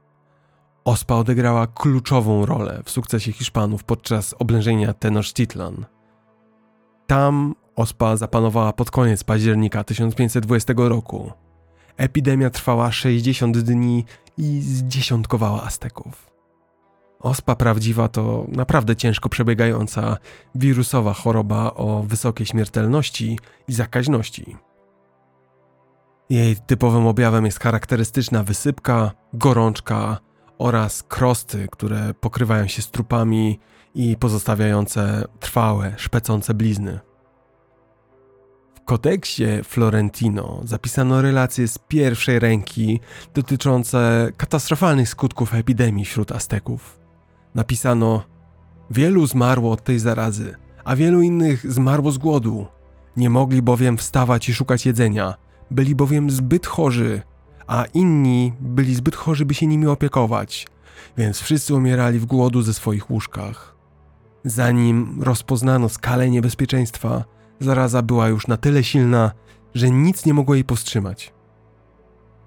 Epidemia ospy faktycznie nie tylko dziesiątkowała tubylców, ale też osłabiła tych, którzy zdrowieli. Nie mieli oni już tyle sił, by uprawiać i zbierać plony, a to doprowadziło do masowego głodu i śmierci z niedożywienia. Ospa zabiła szacunkowo 40% rodzimej populacji w ciągu roku.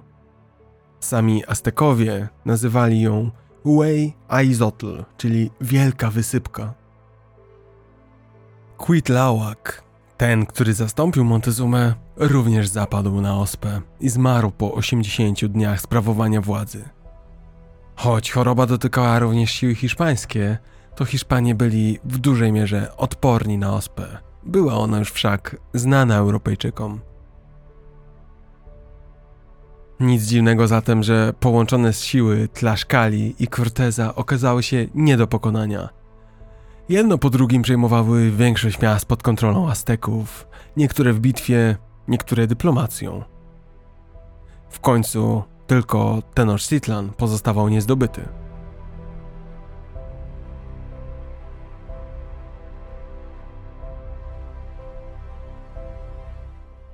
Cortez zbliżył się do stolicy i zorganizował oblężenie miasta.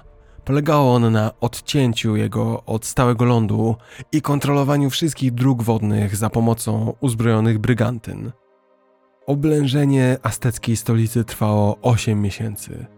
Aztekowie nie mieli żywności, nie mieli wkrótce również wody. Pomimo tego, gdy Hiszpanie wdarli się do stolicy, raz po raz wpadali w pułapki zastawione przez Azteków. Walki uliczne były śmiertelnie niebezpieczne, a trup ścielił się gęsto. Hiszpanie jednak nie odpuszczali i parli do przodu. 13 sierpnia 1521 roku Tenochtitlan upadł. Cortes nakazał rozebrać bożki azteckich bogów w świątyniach i zastąpić je ikonami chrześcijaństwa. Ogłosił również, że ta świątynia nigdy nie będzie używana do składania ofiar z ludzi. 13 sierpnia 1521 roku. Ten dzień zwycięstwa oznaczał upadek Imperium Azteków. Cortez stał się absolutnym władcą ogromnego imperium, rozciągającego się od Morza Karaibskiego po Ocean Spokojny.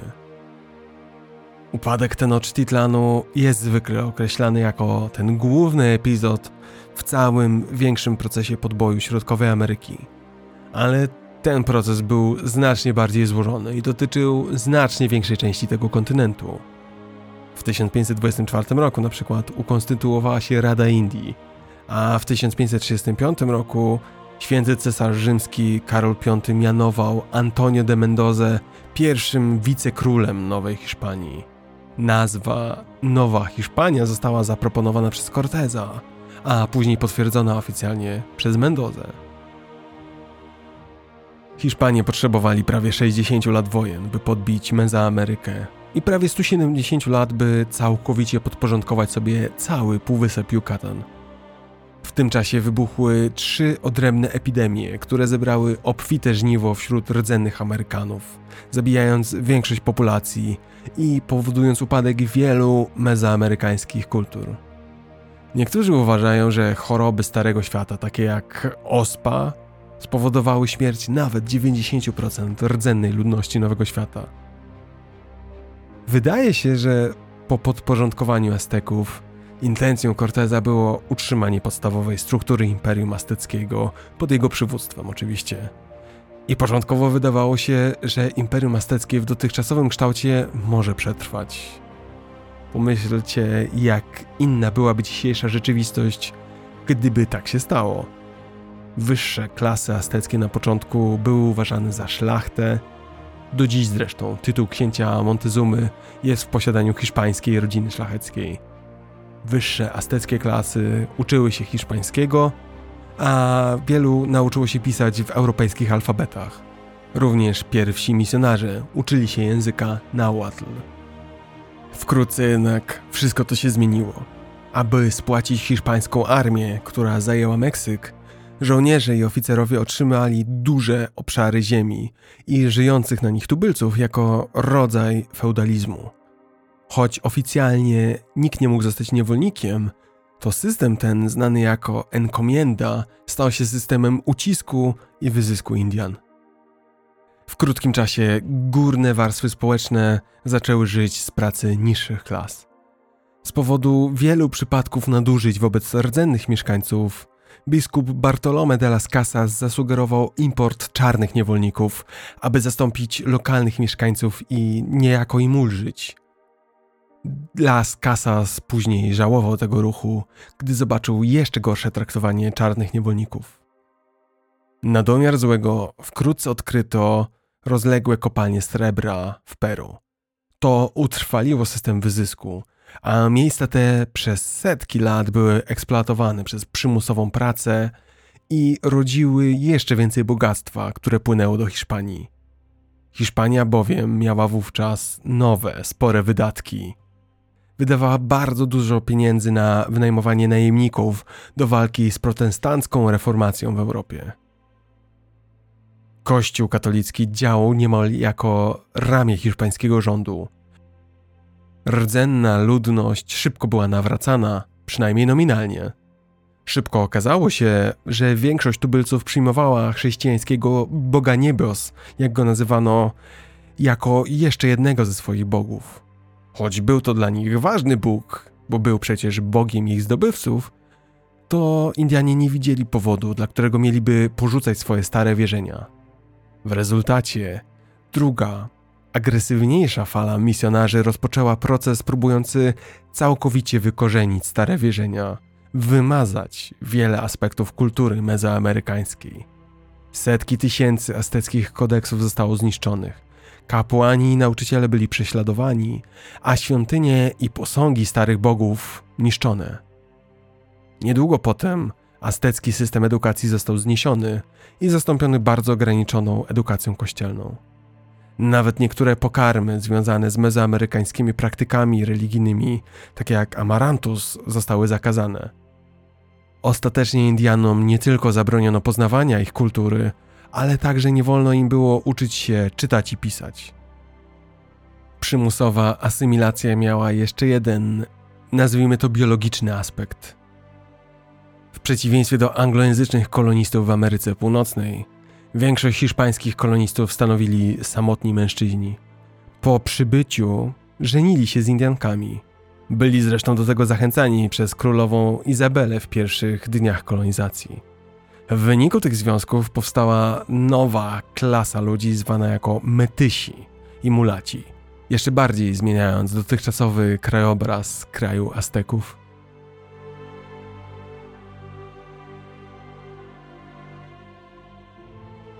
Jaki los spotkał zaś Corteza po jego podbojach? Ze względu na swoje wielkie sukcesy oraz ogromne ilości złota i klejnoty, których dostarczył, stał się bardzo popularny w Hiszpanii. Król Hiszpanii mianował Corteza gubernatorem i kapitanem generalnym nowo podbitego terytorium. Miał na celu przynieść swojemu nowemu lądowi stabilność i szerokie prawa obywatelskie. Rozpoczął budowę Mexico City na ruinach Azteków i sprowadził wielu Hiszpanów, aby tam zamieszkali.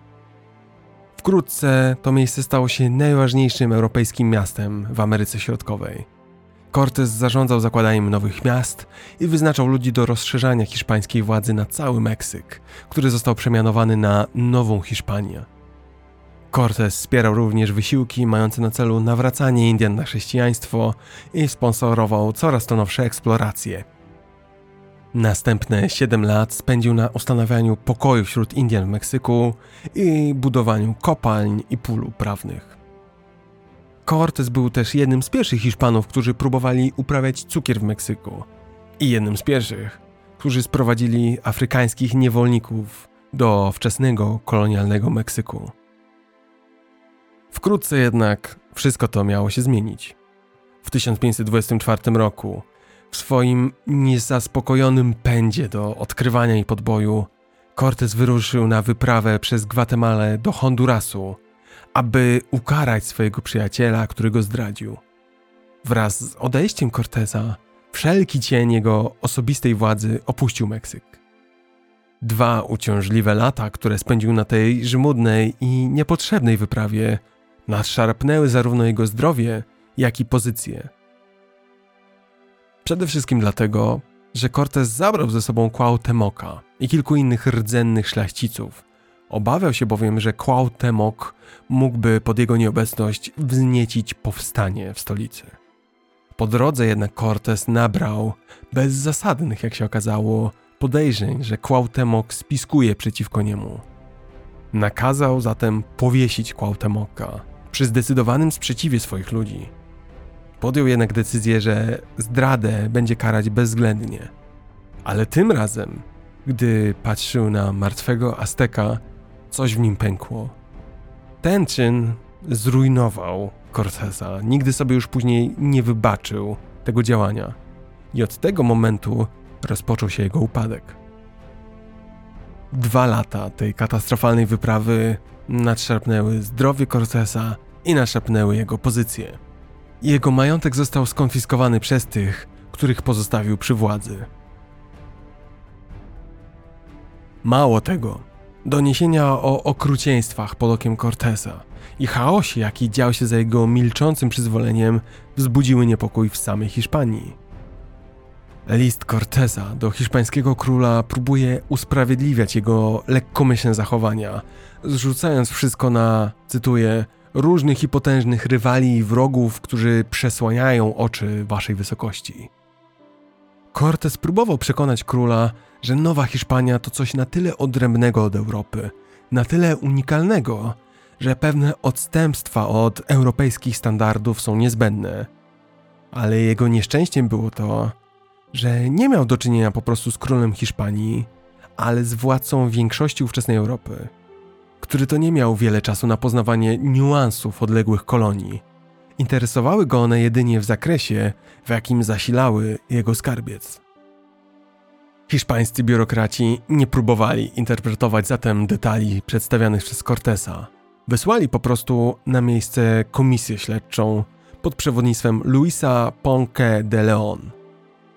Kilka dni po przybyciu de Leon jednak zmarł a Cortez został oskarżony o jego otrucie i zmuszony do wycofania się ze swojej posiadłości. Zdesperowany w 1528 roku popłynął sam do Hiszpanii, by osobiście oczyścić siebie i swoje imię przed królem.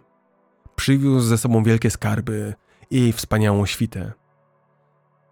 Został przyjęty przez króla na jego dworze w Toledo i po długich rozmowach potwierdzono jego godność jako kapitana generalnego. Dalej jednak nie oddano mu godności gubernatora Nowej Hiszpanii. Będąc na miejscu, Cortez wrzenił się też do lokalnej książęcej rodziny. Dwa lata później, w 1530 roku, Cortez powrócił do Nowej Hiszpanii. Zastał kraj w stanie totalnej anarchii. Co więcej, padały najgorsze oskarżenia pod jego adresem, nawet o to, że zamordował swoją pierwszą żonę. Zdruzgotany poprzestał na przywróceniu umiarkowanego porządku i z rozpaczą udał się na emeryturę do swojej posiadłości w Cuernavaca, 50 km na południe od Mexico City.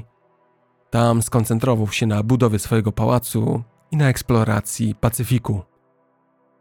W 1540 roku Cortez wrócił do Hiszpanii. Do tego czasu był już całkowicie rozczarowany, a jego życie uprzykrzały liczne spory sądowe. Jak bowiem pamiętacie, potężnie zadłużył się, aby sfinansować swoją ekspedycję.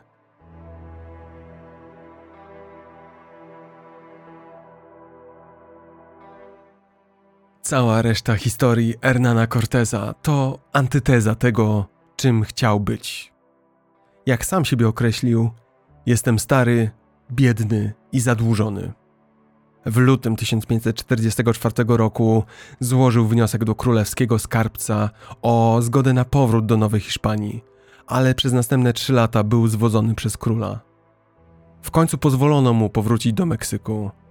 Niestety, zmarł zanim jeszcze dotarł do Sewilli. Podobnie jak Kolumb, Cortés odszedł jako człowiek pogrążony w głębokiej goryczy. W swoim testamencie poprosił, jako że jemu nie udało się tam wrócić, to aby choć jego szczątki zostały ostatecznie pochowane w Meksyku.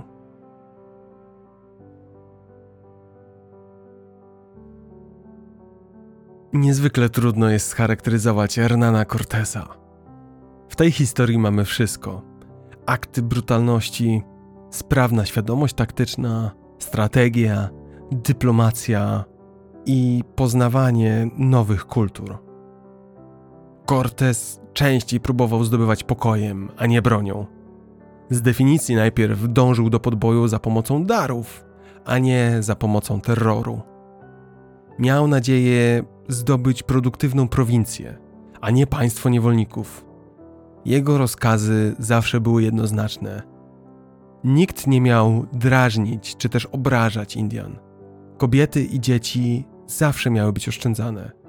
Grabież i gwałt były karane przez niego śmiercią. Można było brać tylko tę żywność, którą się samemu opłaciło. Mała armia Corteza, jakkolwiek dzielna, nigdy nie mogłaby zwyciężyć z setkami tysięcy wrogów. Polityka przyjaźni Corteza pozwoliła mu wykorzystywać wewnętrzne rozłamy Imperium Azteckiego do jego zniszczenia. Czyniąc to, stał się przyjacielem ogromnej większości Indian w Nowej Hiszpanii. Był ich obrońcą, był ich towarzyszem i dążył na co dzień do ich miłości i szacunku. Czy te przyjaźnie były szczere, czy też były strategią, taktyką, to jest jednak kwestia otwarta. Cortés miał nadzieję unikać błędów, które popełniano przy poprzednich hiszpańskich podbojach. Jego listy do króla pełne są ostrzeżeń i próśb. Domagał się, by do Nowej Hiszpanii wpuszczać tylko osadników, a nie poszukiwaczy przygód, którzy zamierzaliby skonsumować kraj, a potem go porzucić. Prosił o przysyłanie pokornych księży, którzy nawracaliby pobożnym przykładem, a nie wysokich prałatów, którzy rozporządzaliby darami kościoła i marnowaliby je w przepychu. Choć sam kształcił się w prawie, to prosił o zakazanie zawodu prawników, ponieważ w jego ocenie zachęcali do sporów, aby tylko czerpać zyski z powstałych procesów. Przede wszystkim zaś ubolewał nad praktyką odpłacania się za usługi na rzecz korony poprzez przydzielanie indyjskich niewolników do pracy przy ziemi. Nie miał jednak tak naprawdę innego sposobu nagradzania swoich zwolenników na miejscu. Tym wszystkim król nie był zainteresowany. Najwyraźniej uważał, że agresywne dążenie do nawracania tubylców, a tym samym zapewnienia im wiecznej nagrody w niebie, jest wystarczającą nagrodą dla Azteków i Indian, a zniewolenie uważał za niewielką cenę takiej przysługi. Nie przychylił się zatem do żadnej prośby Cortesa. Upadek Cortesa z królewskiej łaski był czarnym dniem dla Indian. Kiedy Cortez wrócił z Hondurasu po tym, jak e, wyprawił się na tę niepotrzebną i zbyteczną wyprawę, zastał swoje ziemie skonfiskowane, skarbiec splądrowany, a swój dom zajęty przez wrogów. Indianie witali go z radością, a jego koledzy Hiszpanie byli gotowi przyłączyć się do niego, by obalić wszelkich uzurpatorów. Prawdopodobnie, gdyby wówczas zdecydował się na bunt, miałby poparcie zarówno tubylców, jak i Hiszpanów. Zamiast tego Cortés potulnie popłynął do Hiszpanii, mając nadzieję na oczyszczenie swojego imienia. Udało mu się wówczas zachować urząd kapitana generalnego, ale odmówiono mu jakiegokolwiek głosu w administracji Nowych Ziem. Odtąd Cortés był zmuszony patrzeć, jak ludzie tacy jak Nuno de Guzman niszczą wszystko, co miał nadzieję zbudować.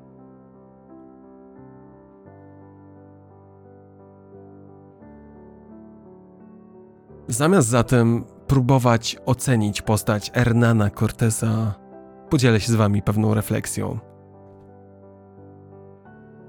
Czasem staram się wyobrazić sobie scenę, która miała miejsce, gdy Hiszpanie wreszcie dotarli do ziem Azteków.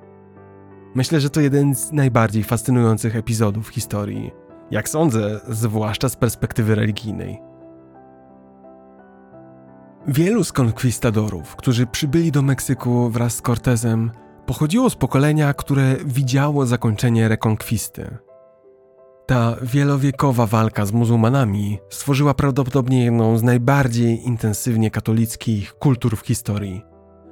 To właśnie ta katolicka kultura stworzyła wielkich hiszpańskich świętych XVI wieku, takich jak Jan od Krzyża, Ignacy Loyola czy Teresa z Avili.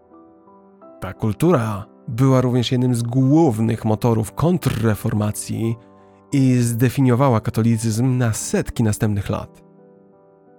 Staram się, ale nie jestem w stanie sobie wyobrazić, co czuli ci głęboko katoliccy hiszpańscy konkwistadorzy, kiedy dotarli do stolicy Azteków. Kiedy zobaczyli ofiary z ludzi, wieże ludzkich czaszek, kapłanów okaleczających się w ramach swoich rytuałów. Nie jestem w stanie wyobrazić sobie tego szoku. Hiszpanie musieli myśleć, że trafili do piekła i że Aztekowie są demonami. Ale przecież już wiemy, że aztecka kultura to dużo bardziej skomplikowana sprawa. Przede wszystkim jednak, to nie jest pierwszy moment w historii, gdy jedna kultura poznaje drugą. Cywilizację powinniśmy oceniać po tym, jak traktuje innych. W tym przypadku nie zdaliśmy tego egzaminu. Hernán Cortés był konkwistadorem i bardzo skutecznym ambasadorem swoich czasów. Czy jednak można go jednoznacznie ocenić? Moim zdaniem nie jest to możliwe. Ktoś trafnie powiedział o nim: Hernán Cortés to postać, którą obiektywnie należy jednocześnie potępiać i podziwiać.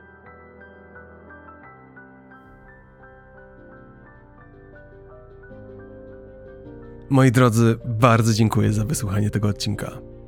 Jeśli czujecie, że chcecie stać się częścią podcastu historycznego, będę wdzięczny za nawet najdrobniejsze wsparcie.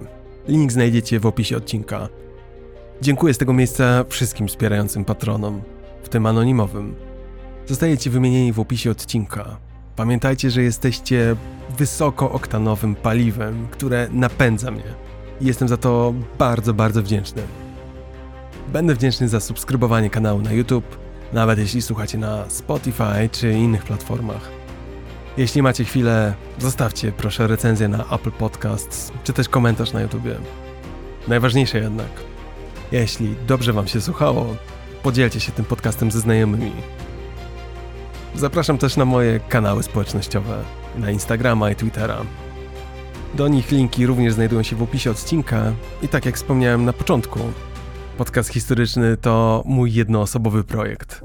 Zatem jeśli jesteście ciekawi, co u mnie słychać między odcinkami, serdecznie zapraszam. Do usłyszenia, dobrego dnia, cześć.